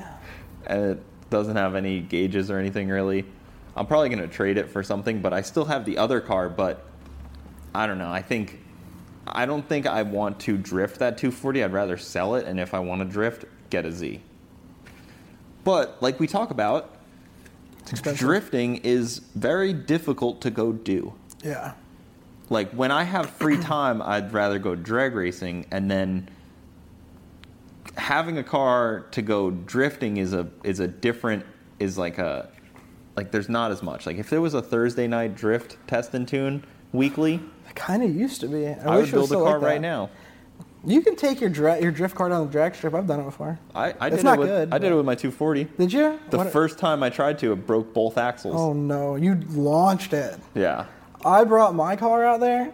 I'm like, dude, thousand horsepower JZ, dude. Like, I'm gonna run eights. Wheel hub. And like everybody's like, oh, you're not gonna do nothing because it's not set up for grip. So then that goes back to the whole they are set up for grip. It's got good tires, set up for grip. But I was like, dude, I'm gonna break axles 100%. Mm-hmm. Diff's gonna blow up. Like this, this is not because I'm out there on like, um, like Valinos, which are like super sticky tires, Mm-hmm. and uh, like 200 tread wear. And I was like, you know, I'm just gonna like start out in second.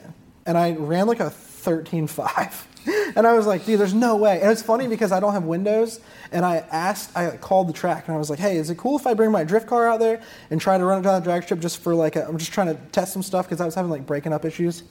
Um, and I, they were like, yeah, just, you know, if you don't have windows, just make sure. I said, I have, um, I have arm restraints, like I have a fire suit. And they're like, bring your fire suit, bring your arm restraints, blah, blah, blah. And I was like, cool. So I get everything, I get up there, and I go to do a burnout, and I'm just burning out for like an hour. And they're like yelling at me. I'm like, "Rah, rah, rah, rah, rah." I was like, yeah, is- I know how to do All the this. smoke, yeah, this is great. They're like, stop, stop, stop. And I was like, oh, I, sorry guys, it's been a while. So then I like staged it, and then um, the dude was like, wait a second, roll your windows up. And I was like, I don't have windows. And he's like, you can't run. I said, I, dude, I, I'm like, I'm like in here, dude. Like I can't. Yeah. Like they let Cleetus go down the thing and with Leroy. Like what? Mm-hmm. And they're like, yeah, yeah, I guess so. So he like, I staged again, and then I like went left in second, and it just goes, and then it just lit, and it just started getting down the track. But it was like my 60 foot time was probably like eight seconds. Yeah, yeah. That's the that's the trouble. I saw Taylor do the same thing. Like Adam LZ did like an open house way back, and Taylor Ray brought his Miata out there and broke the diff on the Oh line. yeah, I What- think Vaughn did that too. It, wheel hops is also a problem. Yeah. Cars try to wheel hop when they when they grip up, they chatter the tires, and Yeah, there's too much grip on it's a hard tire, so it has no give. we're trying to create so much grip in our cars for regular asphalt, which you don't have to do when you have that much glue. Mm-hmm. It's like, I mean, it's it's literally just taking two pieces of rubber and just doing this. Yeah. It. So So, um, when in your experience of drifting, when was or has been the best time to do it or get into it? Is that as soon as possible, man. But like, is that like? Did you notice a year where it was seemed better to get into it than currently? Are you trying to ask me like when was the best era of drifting? That and yeah, when was the like? When was like? Oh, this is like. Obviously, you're not in it now. So was it the? 2012 was probably 2012 to 2014 was probably the best time, dude. The vibe of everything was so cool. Everybody was just there to have a good time. There was no internet clout. There was no. Mm-hmm. Um, there was no th- thousand. I mean, there was thousand horsepower cars, but it was like at that time you were like, dude, that is sick. And That it's not a reliable thousand horsepower car I mean, ish. so Daigo. Daigo Saito, who uh, is a monster driver in Japan, he come over here with his thousand. He was like the first one with like a 1200 horsepower lec- 2J Mm-hmm. um, and an SC 430. Huge wing. I mean, like this thing was probably like a. Ni- they actually made a rule because his wing was too wide, and his input, his uh, plates on the end were like this. So like he had this wing that stuck out like three feet off the side of the car and like the touched the ground. Looks like, he was uh, going Pikes Peak. Yeah, it looked like a Pikes Peak car, but they actually made a rule because of him. Because then Chelsea started following in his footsteps because they figured if you're going so fast and you throw your car sideways, and that big giant end plate will act as like a like a like a parachute almost and keep you from over rotating if you're like Oh, you know what I yeah, mean. It kind of helps. Yeah, kind of. It's like a broadside of a barn. And you don't think about it, but like when you start getting into the science of cars like they do, it helps. Mm-hmm. So they made the like wing rules and stuff. But this guy had 1200 horsepower and he was a hell of a driver, man. He put everybody to shame like immediately. He was a nobody saw it coming. Like Mm-hmm. he just won the championship. Uh, I mean, he was everything. So th- that was I feel like once that happened, everybody was like, we need 1,000, 1,300 horsepower. Mm-hmm. We need the craziest everything. And then it started to become like just who has the most money and I yeah. think. Yeah. I mean, thousand horsepower. A lot of engines is a lot. Like a Yeah, thousand anything- horsepower RB is a lot. A thousand horsepower SR is a lot. Like a a thousand horsepower, horsepower. 2J is like okay, you know you. 200 That's not that horsepower tough. RB's a lot. Yeah, RBs are. but even like um, the VQ because they have a lot of GTR. They're similar to the GTR. There's a lot of good parts that cross over. You can make good power on them.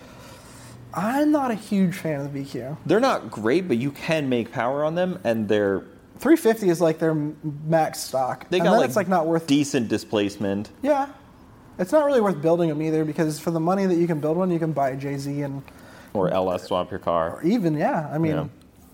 I I'm not like a huge engine nerd about like you know what engines and what, but like your TJ and a Camaro, people are like, oh, it's blasphemous. Or when people like LS swap a, a RX-7 or something, like people are like, that's crazy. That's you guys are so dumb. That's the only one that bothers kinda me. funny. That's the only Really? one that bothers me. Is any when you take out a rotary from a car, That one hurts me. I Have don't mind anything a rotary else. car? Yes, I've done burnouts in one.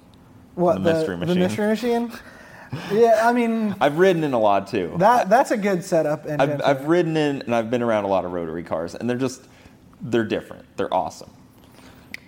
rotary cars are different. They're, they're awesome. I love rotaries. I think it's they're like really two, cool. It's two stroke, you know? yeah, Like, oh, yeah, exactly. So it's like it's like if you're.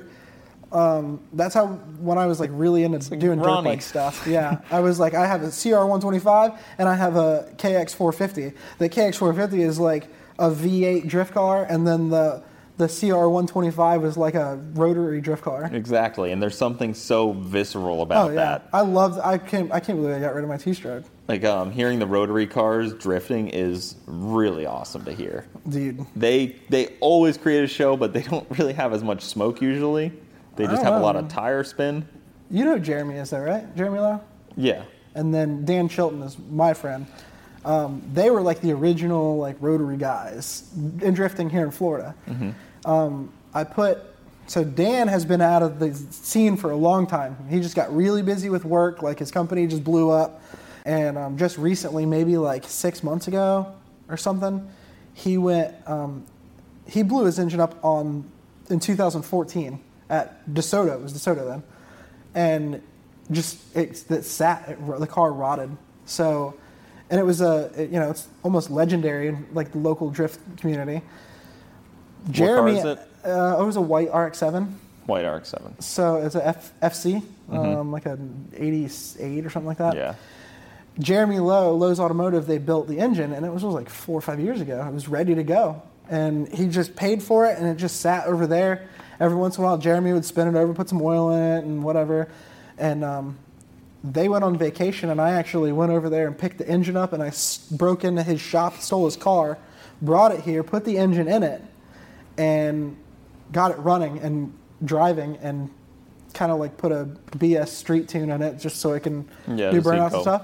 And I brought it back to his shop. And when they first pulled up after they got back from vacation, like they were gonna stop at the shop real quick before they got home.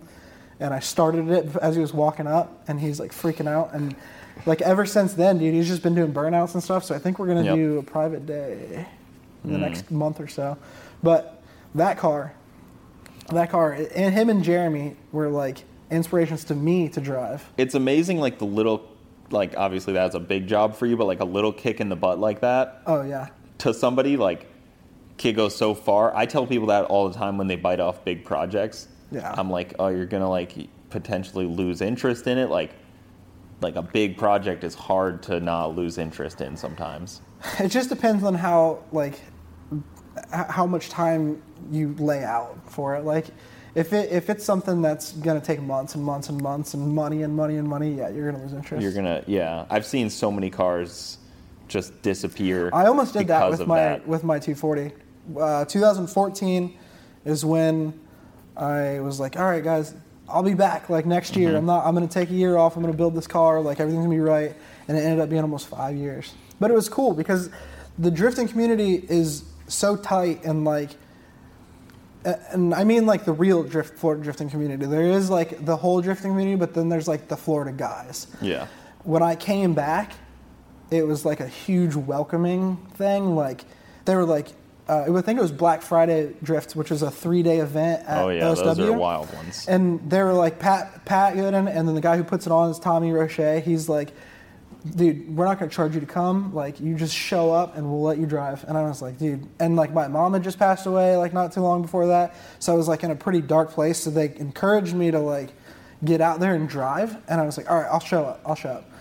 So like in my like bougie like Mike Masse fashion, we like rented this crazy RV and like it was funny because it was like it was like 42 feet or something, and then I had like a 28 foot enclosed trailer Mm-hmm. with my car and stuff. So we're pulling like 75 feet of whatever, dude, Yeah, down down I four. Way over the legal, Oh just like gosh, five yeah. feet over the legal limit It there. was so crazy, but I showed up there and I drove and it felt so good. So I, like I said, I almost didn't Yeah. for a while. Well, how many cars do you see like everything brand new for sale, first fire up? Like I see that all the time in both communities. Like cars of like think the market is kind of doing that too, though, because you can get so much for a 240 right now. People are like, Mm-hmm. well, my car is like pretty much done, but I can get fifty thousand dollars for it. I mean, they Mm-hmm. Especially right shouldn't, now, but, where there's yeah. parts shortages. Right. So Like, now people are getting like Hey, it twenty took me thousand. eight months to wait for this motor. You can get it right now. Like, and like you get twenty thousand kind of dollars for a car that doesn't even work. Mm-hmm. They like- just canceled a drag race event that was supposed to happen in two weeks because so many people are waiting on parts. They canceled, canceled the event. event? They canceled the event. That doesn't sound fair for the people that aren't waiting for parts. That's there's a lot of people that said that, but there was so many people that participation would have been down, and it's a point series. True. So it was it's it's a tough thing, but that is what I think is one of the first of many to have problems with part shortages like that. I can see that though, because back in the day, I would do a drift event, and it would be like, all right, I'm going to go to this drift event on Saturday, and then I'd know like a month in advance, and then Friday night I'd be like, all right, well now I got to swap the engine so that I can go to the drift event tomorrow, Yeah. or like I got to Better mount order my tires 20 now. Yeah, I better. I better mount my 20 tires. It's you know one o'clock in the morning on Saturday, Mm-hmm. and I got to get up at six in the morning and leave to make it to the drift event yeah, load the up the procrastination, yeah. I I've loaded up my car like in the rain at night. I'm like, oh, I'm such an idiot. But now I'm like a grown up, and like my priorities changed, and like I'm, I'm ready to go to like an event now. like the event isn't even scheduled, and you're already Yeah. I'm literally. Yeah. It's literally not even scheduled for the private day that we're gonna do it, and I'm. I, all I gotta do is put it on the trailer and go. I got tires mounted, like Yeah. the oil's changed, like everything. It's crazy uh, what happens when you grow up. Yeah, it's amazing. the uh, the last minute, it's a little fun though.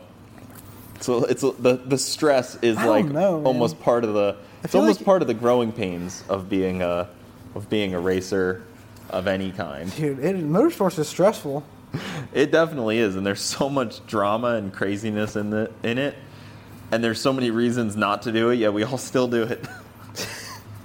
I was thinking about it the other it's day. toxic. I was thinking about it the other day on my drive home. I had the car in the back, and I was like, "Man, there are so many reasons not to drag race." And here I am, Yeah. still my dumbass is still going out and doing it. Yeah, it's, it's just a toxic relationship all the way around. it really is. Oh man. You spend ten grand for a weekend to go try to win five grand or twenty five hundred you, bucks. why are we talking about this? God, I'm getting anxiety thinking about all the money that I just spent for no reason. It's grassroots, but it's- so uh, when uh, before I owned my own business and I worked for an independent shop, my the owner of the company um, was always uh, I don't know why you're he was um, he's a very like conservative guy like um, very he's good with his money and stuff like that. He was like I don't know why you spend all your money on racing. All you do is spend spend all your profits on racing, and then what? Then you uh, struggle to get by until what your next paycheck or something. And I'm like, I mean, Yeah. I mean, what else am I supposed to do? I don't know anything else. He's like, you know, save up your money, and then you know, once you're financially wealthy or whatever, then you know, start racing and stuff. And I'm like, I won't, I won't care then. what fun is that? Yeah, where's the, where's the adventure? Yeah. What? Then I show up and I'm wealthy and everybody doesn't like me because I'm the wealthy guy that showed up? Yeah, now I'm the guy with a thousand horsepower car Yeah. with all the stickers on it. You got to meet the people when you're poor and have no money, like everybody. Yeah, the come and up then, story. And then you grow with them. you can't be the guy that shows up there Oh, man. rich. I- Hey, like, it's kind of what happened with Adam at first. When Adam was just doing BMX videos and he was making money on YouTube. Not a lot, but he was Mm-hmm. making money on YouTube. Big famous YouTuber gets into drifting and everybody was mad about it. he Everybody's like, didn't want to compete for the longest time too. he it's, so it goes back to like BMX. Like a lot of us were BMX, a lot of us were skateboarders. We just naturally would uh, like the adrenaline, and he was good at it. So people Yeah. were like, "Oh, you just give him a shot at FD, and anybody can be an FD driver if you're if you do if you're a YouTuber or whatever." And they're like, "No, he competed and got his pro license." Mm-hmm. Like, and they're like, "No, you guys gave him like this and that." People were mad. People were mad that he was in drifting, and I was like, "You guys are stupid. It's literally bringing so much light to this." Like, and that kind of goes back to what you were saying with growing. I feel like a lot of the YouTubers, Taylor Ray was, Taylor Ray was when I know him, he wasn't anybody, and then, you know, Adam's in it now.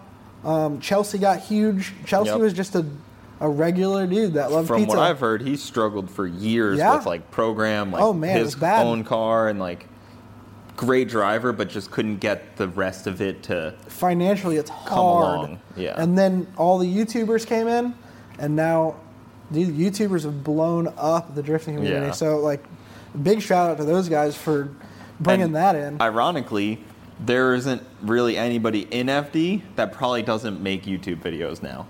yeah, exactly. That's what I mean. So it's like, well, they all probably were like, dude, this Adam guy. Yeah. I don't know who this guy is, but he's competing and he's making a lot of money selling his videos. Mm-hmm. And then now like Dean Carnage is like, oh, check out my YouTube video. Well, Chris the Forsberg- sponsors also too are like, dude, why aren't you like Yeah, talking about yeah. me more? Like you're just hoping that somebody comes and interviews you, and you're wearing my hat. Yeah, You got to put yourself out there. another reason why I don't like to competitive drive that anymore. I just I don't I don't want sponsors. Like I could probably do it myself, um, but and and people are like, oh well, you had a kid and you got a family, so obviously it wouldn't put me in a real financial like disposition to ch- to compete. But I would rather spend that money on Yeah. projects or I, I always have a project going on or I'm always like traveling or whatever. I like to do I'm trying to live life. But if you are serious about competing and you have sponsors, each of those sponsors is basically another job. So a lot of and uh, sponsors are ruined too now. Um, it used to be you you get a hold of a, spo- a company and you're like, hey, we want to promote your stuff, blah blah blah, and they were like, all right, cool, we'll give you fifty percent off, or we'll give you this product, you know, put your sticker on the car, you know, tag us and whatever, and then people, the kids were like, oh, well, I want all these sponsors because it looks cool, and I want all this free stuff, so they get all this free stuff, and they wouldn't put the work in, and the company would be like, hey, we're not doing this anymore because Yeah. it doesn't benefit us, uh, like our marketing stuff. So we're not doing this anymore. So now, in order to have a sponsor, you have to have 50,000 followers. You have to have a successful 50,000 sub YouTube Yep. channel. Super difficult to get and have Right. a good relationship with a sponsor. And they're like, well, you know, we want to, are you guys doing sponsorships? And then they'll respond back with, yes, please send us your proposal. And then they're like, well, we're going to put our sticker on your car and we're going to go to the car show at Hooter, car show at Hooters and, you know, every Saturday. Mm-hmm. And they're like, we don't care about that. Like, you guys ruined that. Like, well, there's so many people too that are like, "Hey, I'm going to build a car. Will you sponsor it?" Happens a no, lot. you got to build the car, and then once you want to upgrade parts, maybe then Right. try to get a sponsor. and it becomes a job because Buy something from the company first.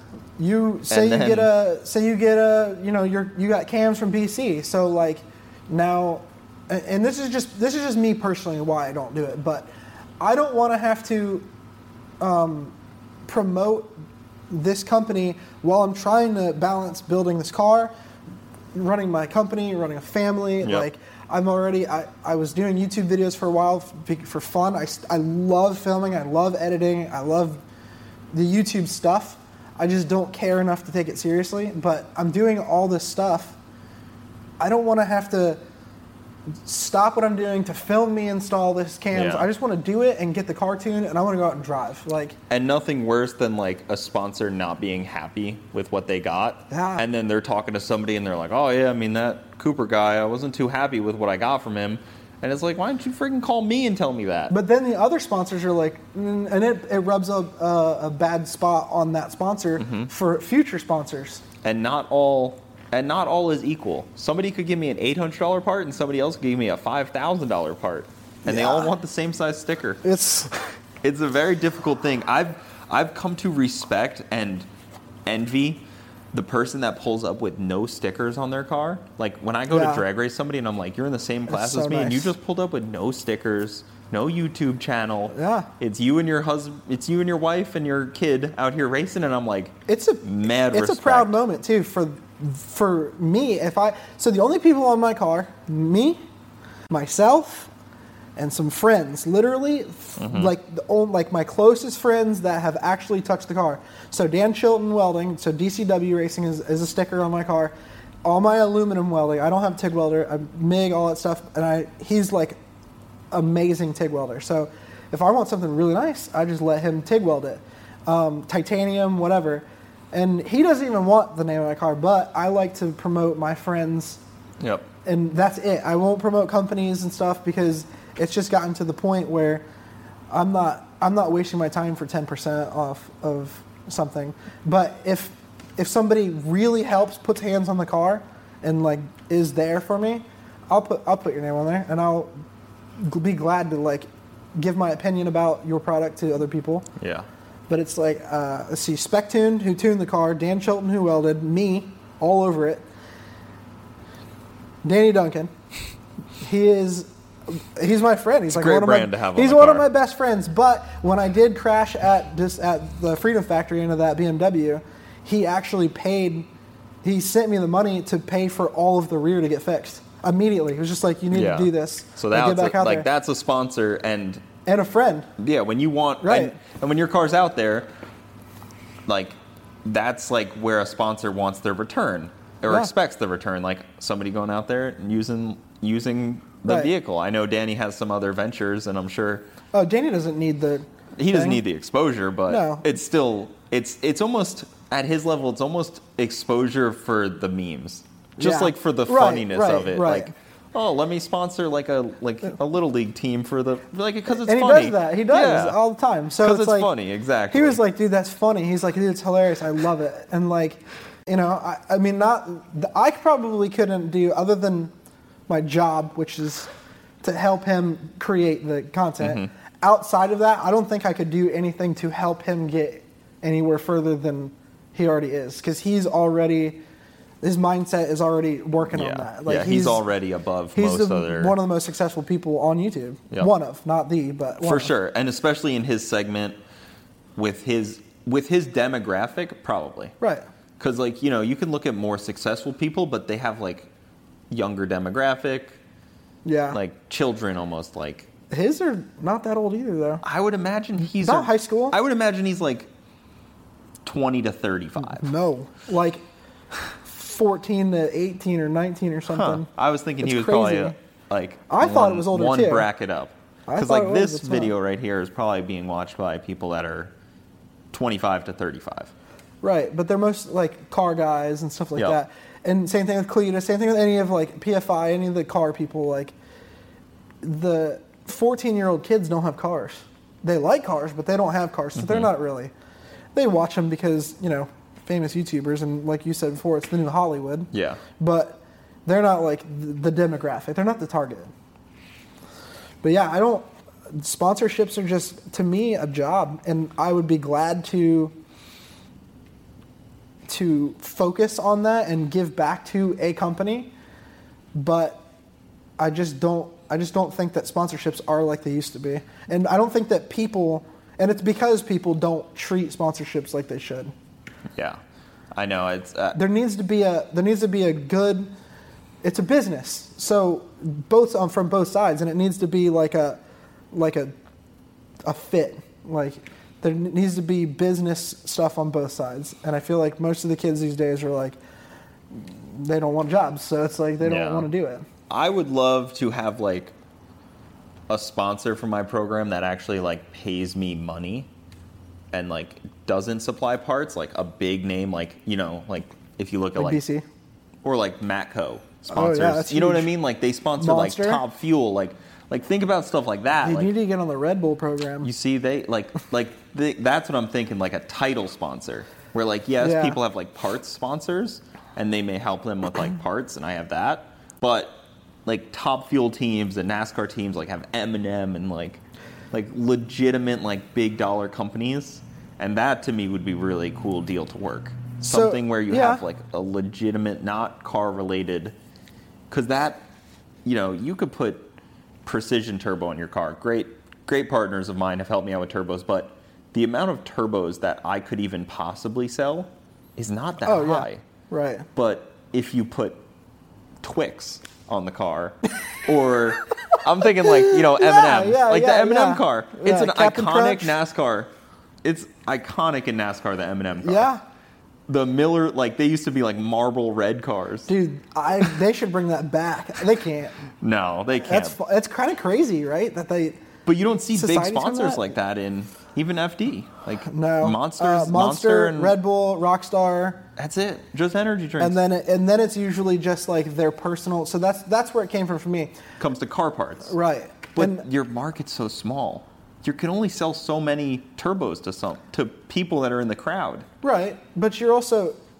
Do people ever like DM you and they want to like they want to they want to pick your brain and be like, hey, what what turbo should I use? Because I get a lot of people who are like, hey, why did you use that turbo? And then I'm like, or why did you go with these guys with your turbo? And then I have then I explain it and I probably over explain everything like I always do, but I'll explain why, like what mm-hmm. this turbo, why it benefits my engine. Like I explain everything to them, and then I help them make a decision to buy a turbo.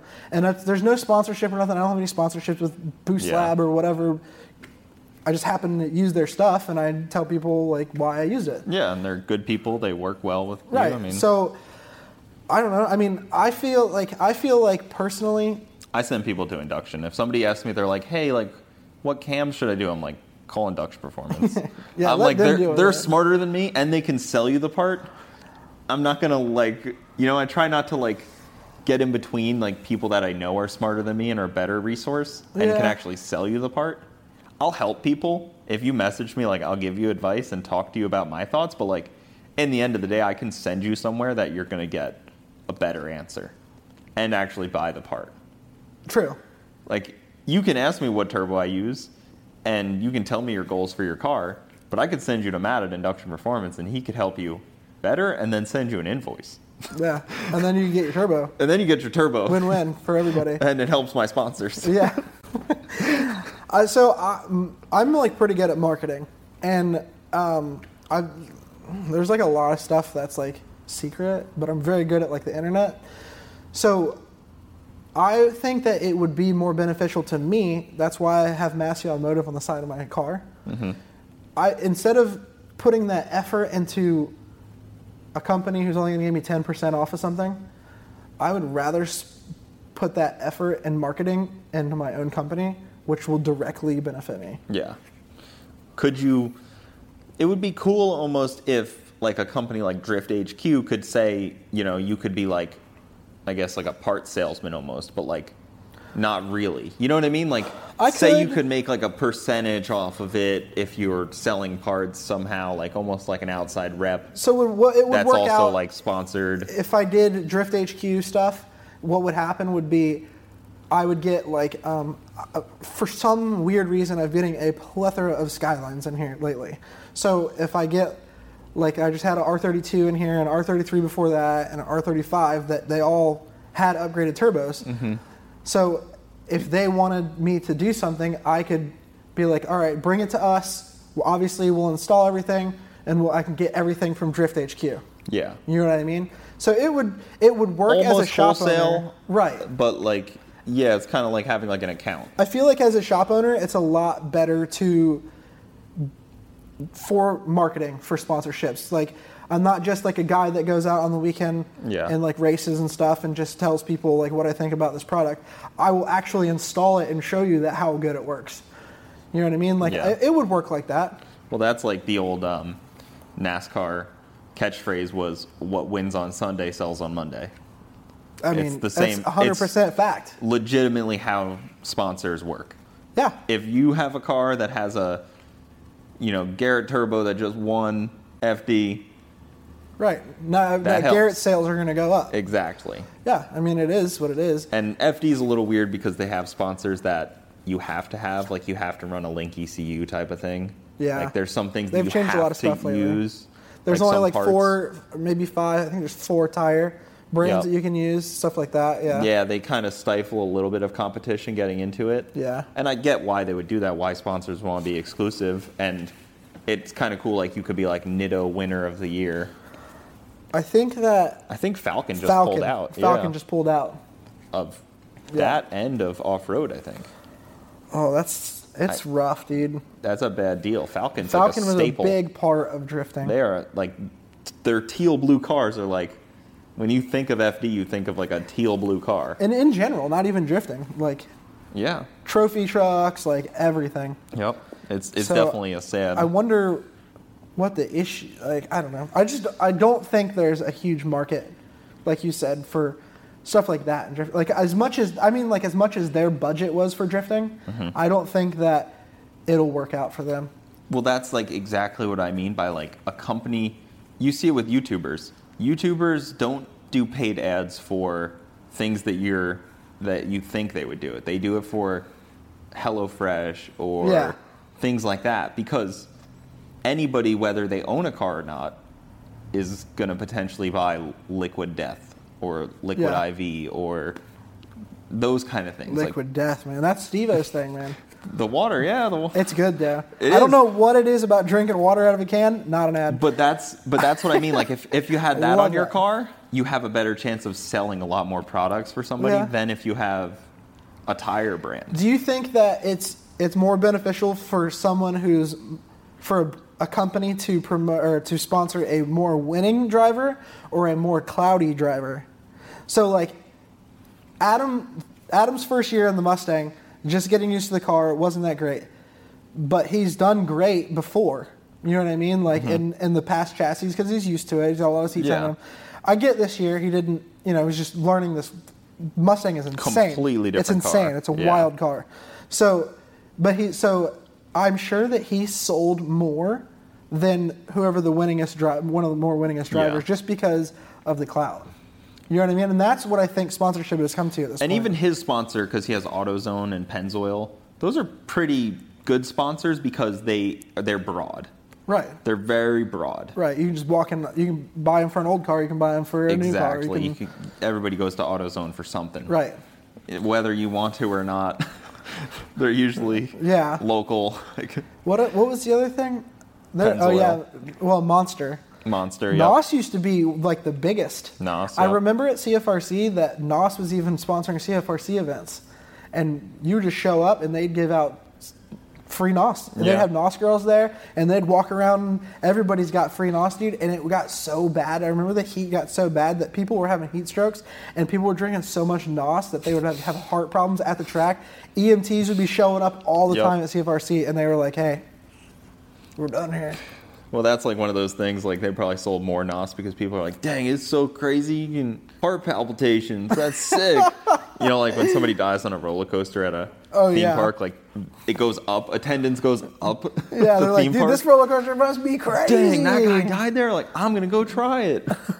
it goes up. Like it's it's a weird adrenaline human junkies. It's a weird human psychology thing that we Oh, like man. that kind of stuff. Well, um, I, we could wrap it up there. So, huge thank you to Mike for coming on. If you guys need any, um, what general service or General service. skyline custom, stuff. There's not many people you could call to work on like a unique car that you can kind of do. Yeah. There's not many repair shops that people can find to work on like a 2J or an RB or like a Mustang or something. Yeah, like I mean anything Some from like 57 stuff. Chevy, like Lambos, a Lotus. There's a Pontiac G6 out back. You know 240s and drifting Tesla. well. So yeah, stuff like that. Anything. Masse Automotive, um, Instagram, YouTube, Facebook, Yeah, Instagram. I don't really care about my YouTube. It's just for fun. Instagram. Okay. Yeah, So Instagram. If you guys are in the Sarasota area and need some uh, work done or some advice on some drifting stuff, maybe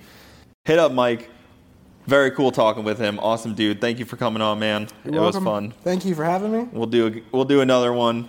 Maybe um, maybe peak FD season. We'll start. We can talk about it a little bit once we're Oh, it'll get going. yeah. So, all right, guys, that'll do it. Thanks for watching. We will see you next time. Everyone is talking about magnesium. It's all you hear about. But why? What do we know about magnesium? Well, magnesium is the number one mineral that 75% of Americans are deficient in. If you are a woman over 35, magnesium will help you rediscover balance, energy, and vitality. Magnesium supports more than 300 enzymatic reactions in your body, including those involved in hormonal balance. From functional medicine doctors to mental well being and female hormone experts, we all know that magnesium is the one mineral to improve all aspects of well being and health. But which one? Magnesium Breakthrough from Bioptimizers, the trusted choice recommended by leading experts with seven best absorbed forms of magnesium to ensure your body receives the support it needs for overall well being. Go to bioptimizers.com slash balance today and use code BALANCE10 for 10% off. Support your journey to wellness at B-I-O-P-T-I-M-I-Z-E-R-S dot com forward slash balance. Magnesium Breakthrough from Bioptimizers, your foundation to optimal health and vitality. The headlines remind us daily the world is a dangerous place. The elites in charge say everything's fine, stop noticing. But you know better. And your gut knows that time is short to prepare for a world that is four missed meals away from chaos. My Patriot Supply has helped over 3 million families become more self reliant and is the company Americans trust to prepare. Go to mypatriotsupply.com and secure their best selling three month emergency food kits. Each contain delicious breakfasts, lunches, and dinners, averaging over 2,000 calories per day. Secure at least one food kit for each family member. For a limited time, save $200 plus get free shipping on all their Ready Hour three month emergency food kits. You're not ready if it's not Ready Hour Foods. My Patriot Supply also has solar power generators, water filtration units, biomass stoves, heirloom seeds, and critical survival gear. Shop mypatriotsupply.com today. mypatriotsupply.com.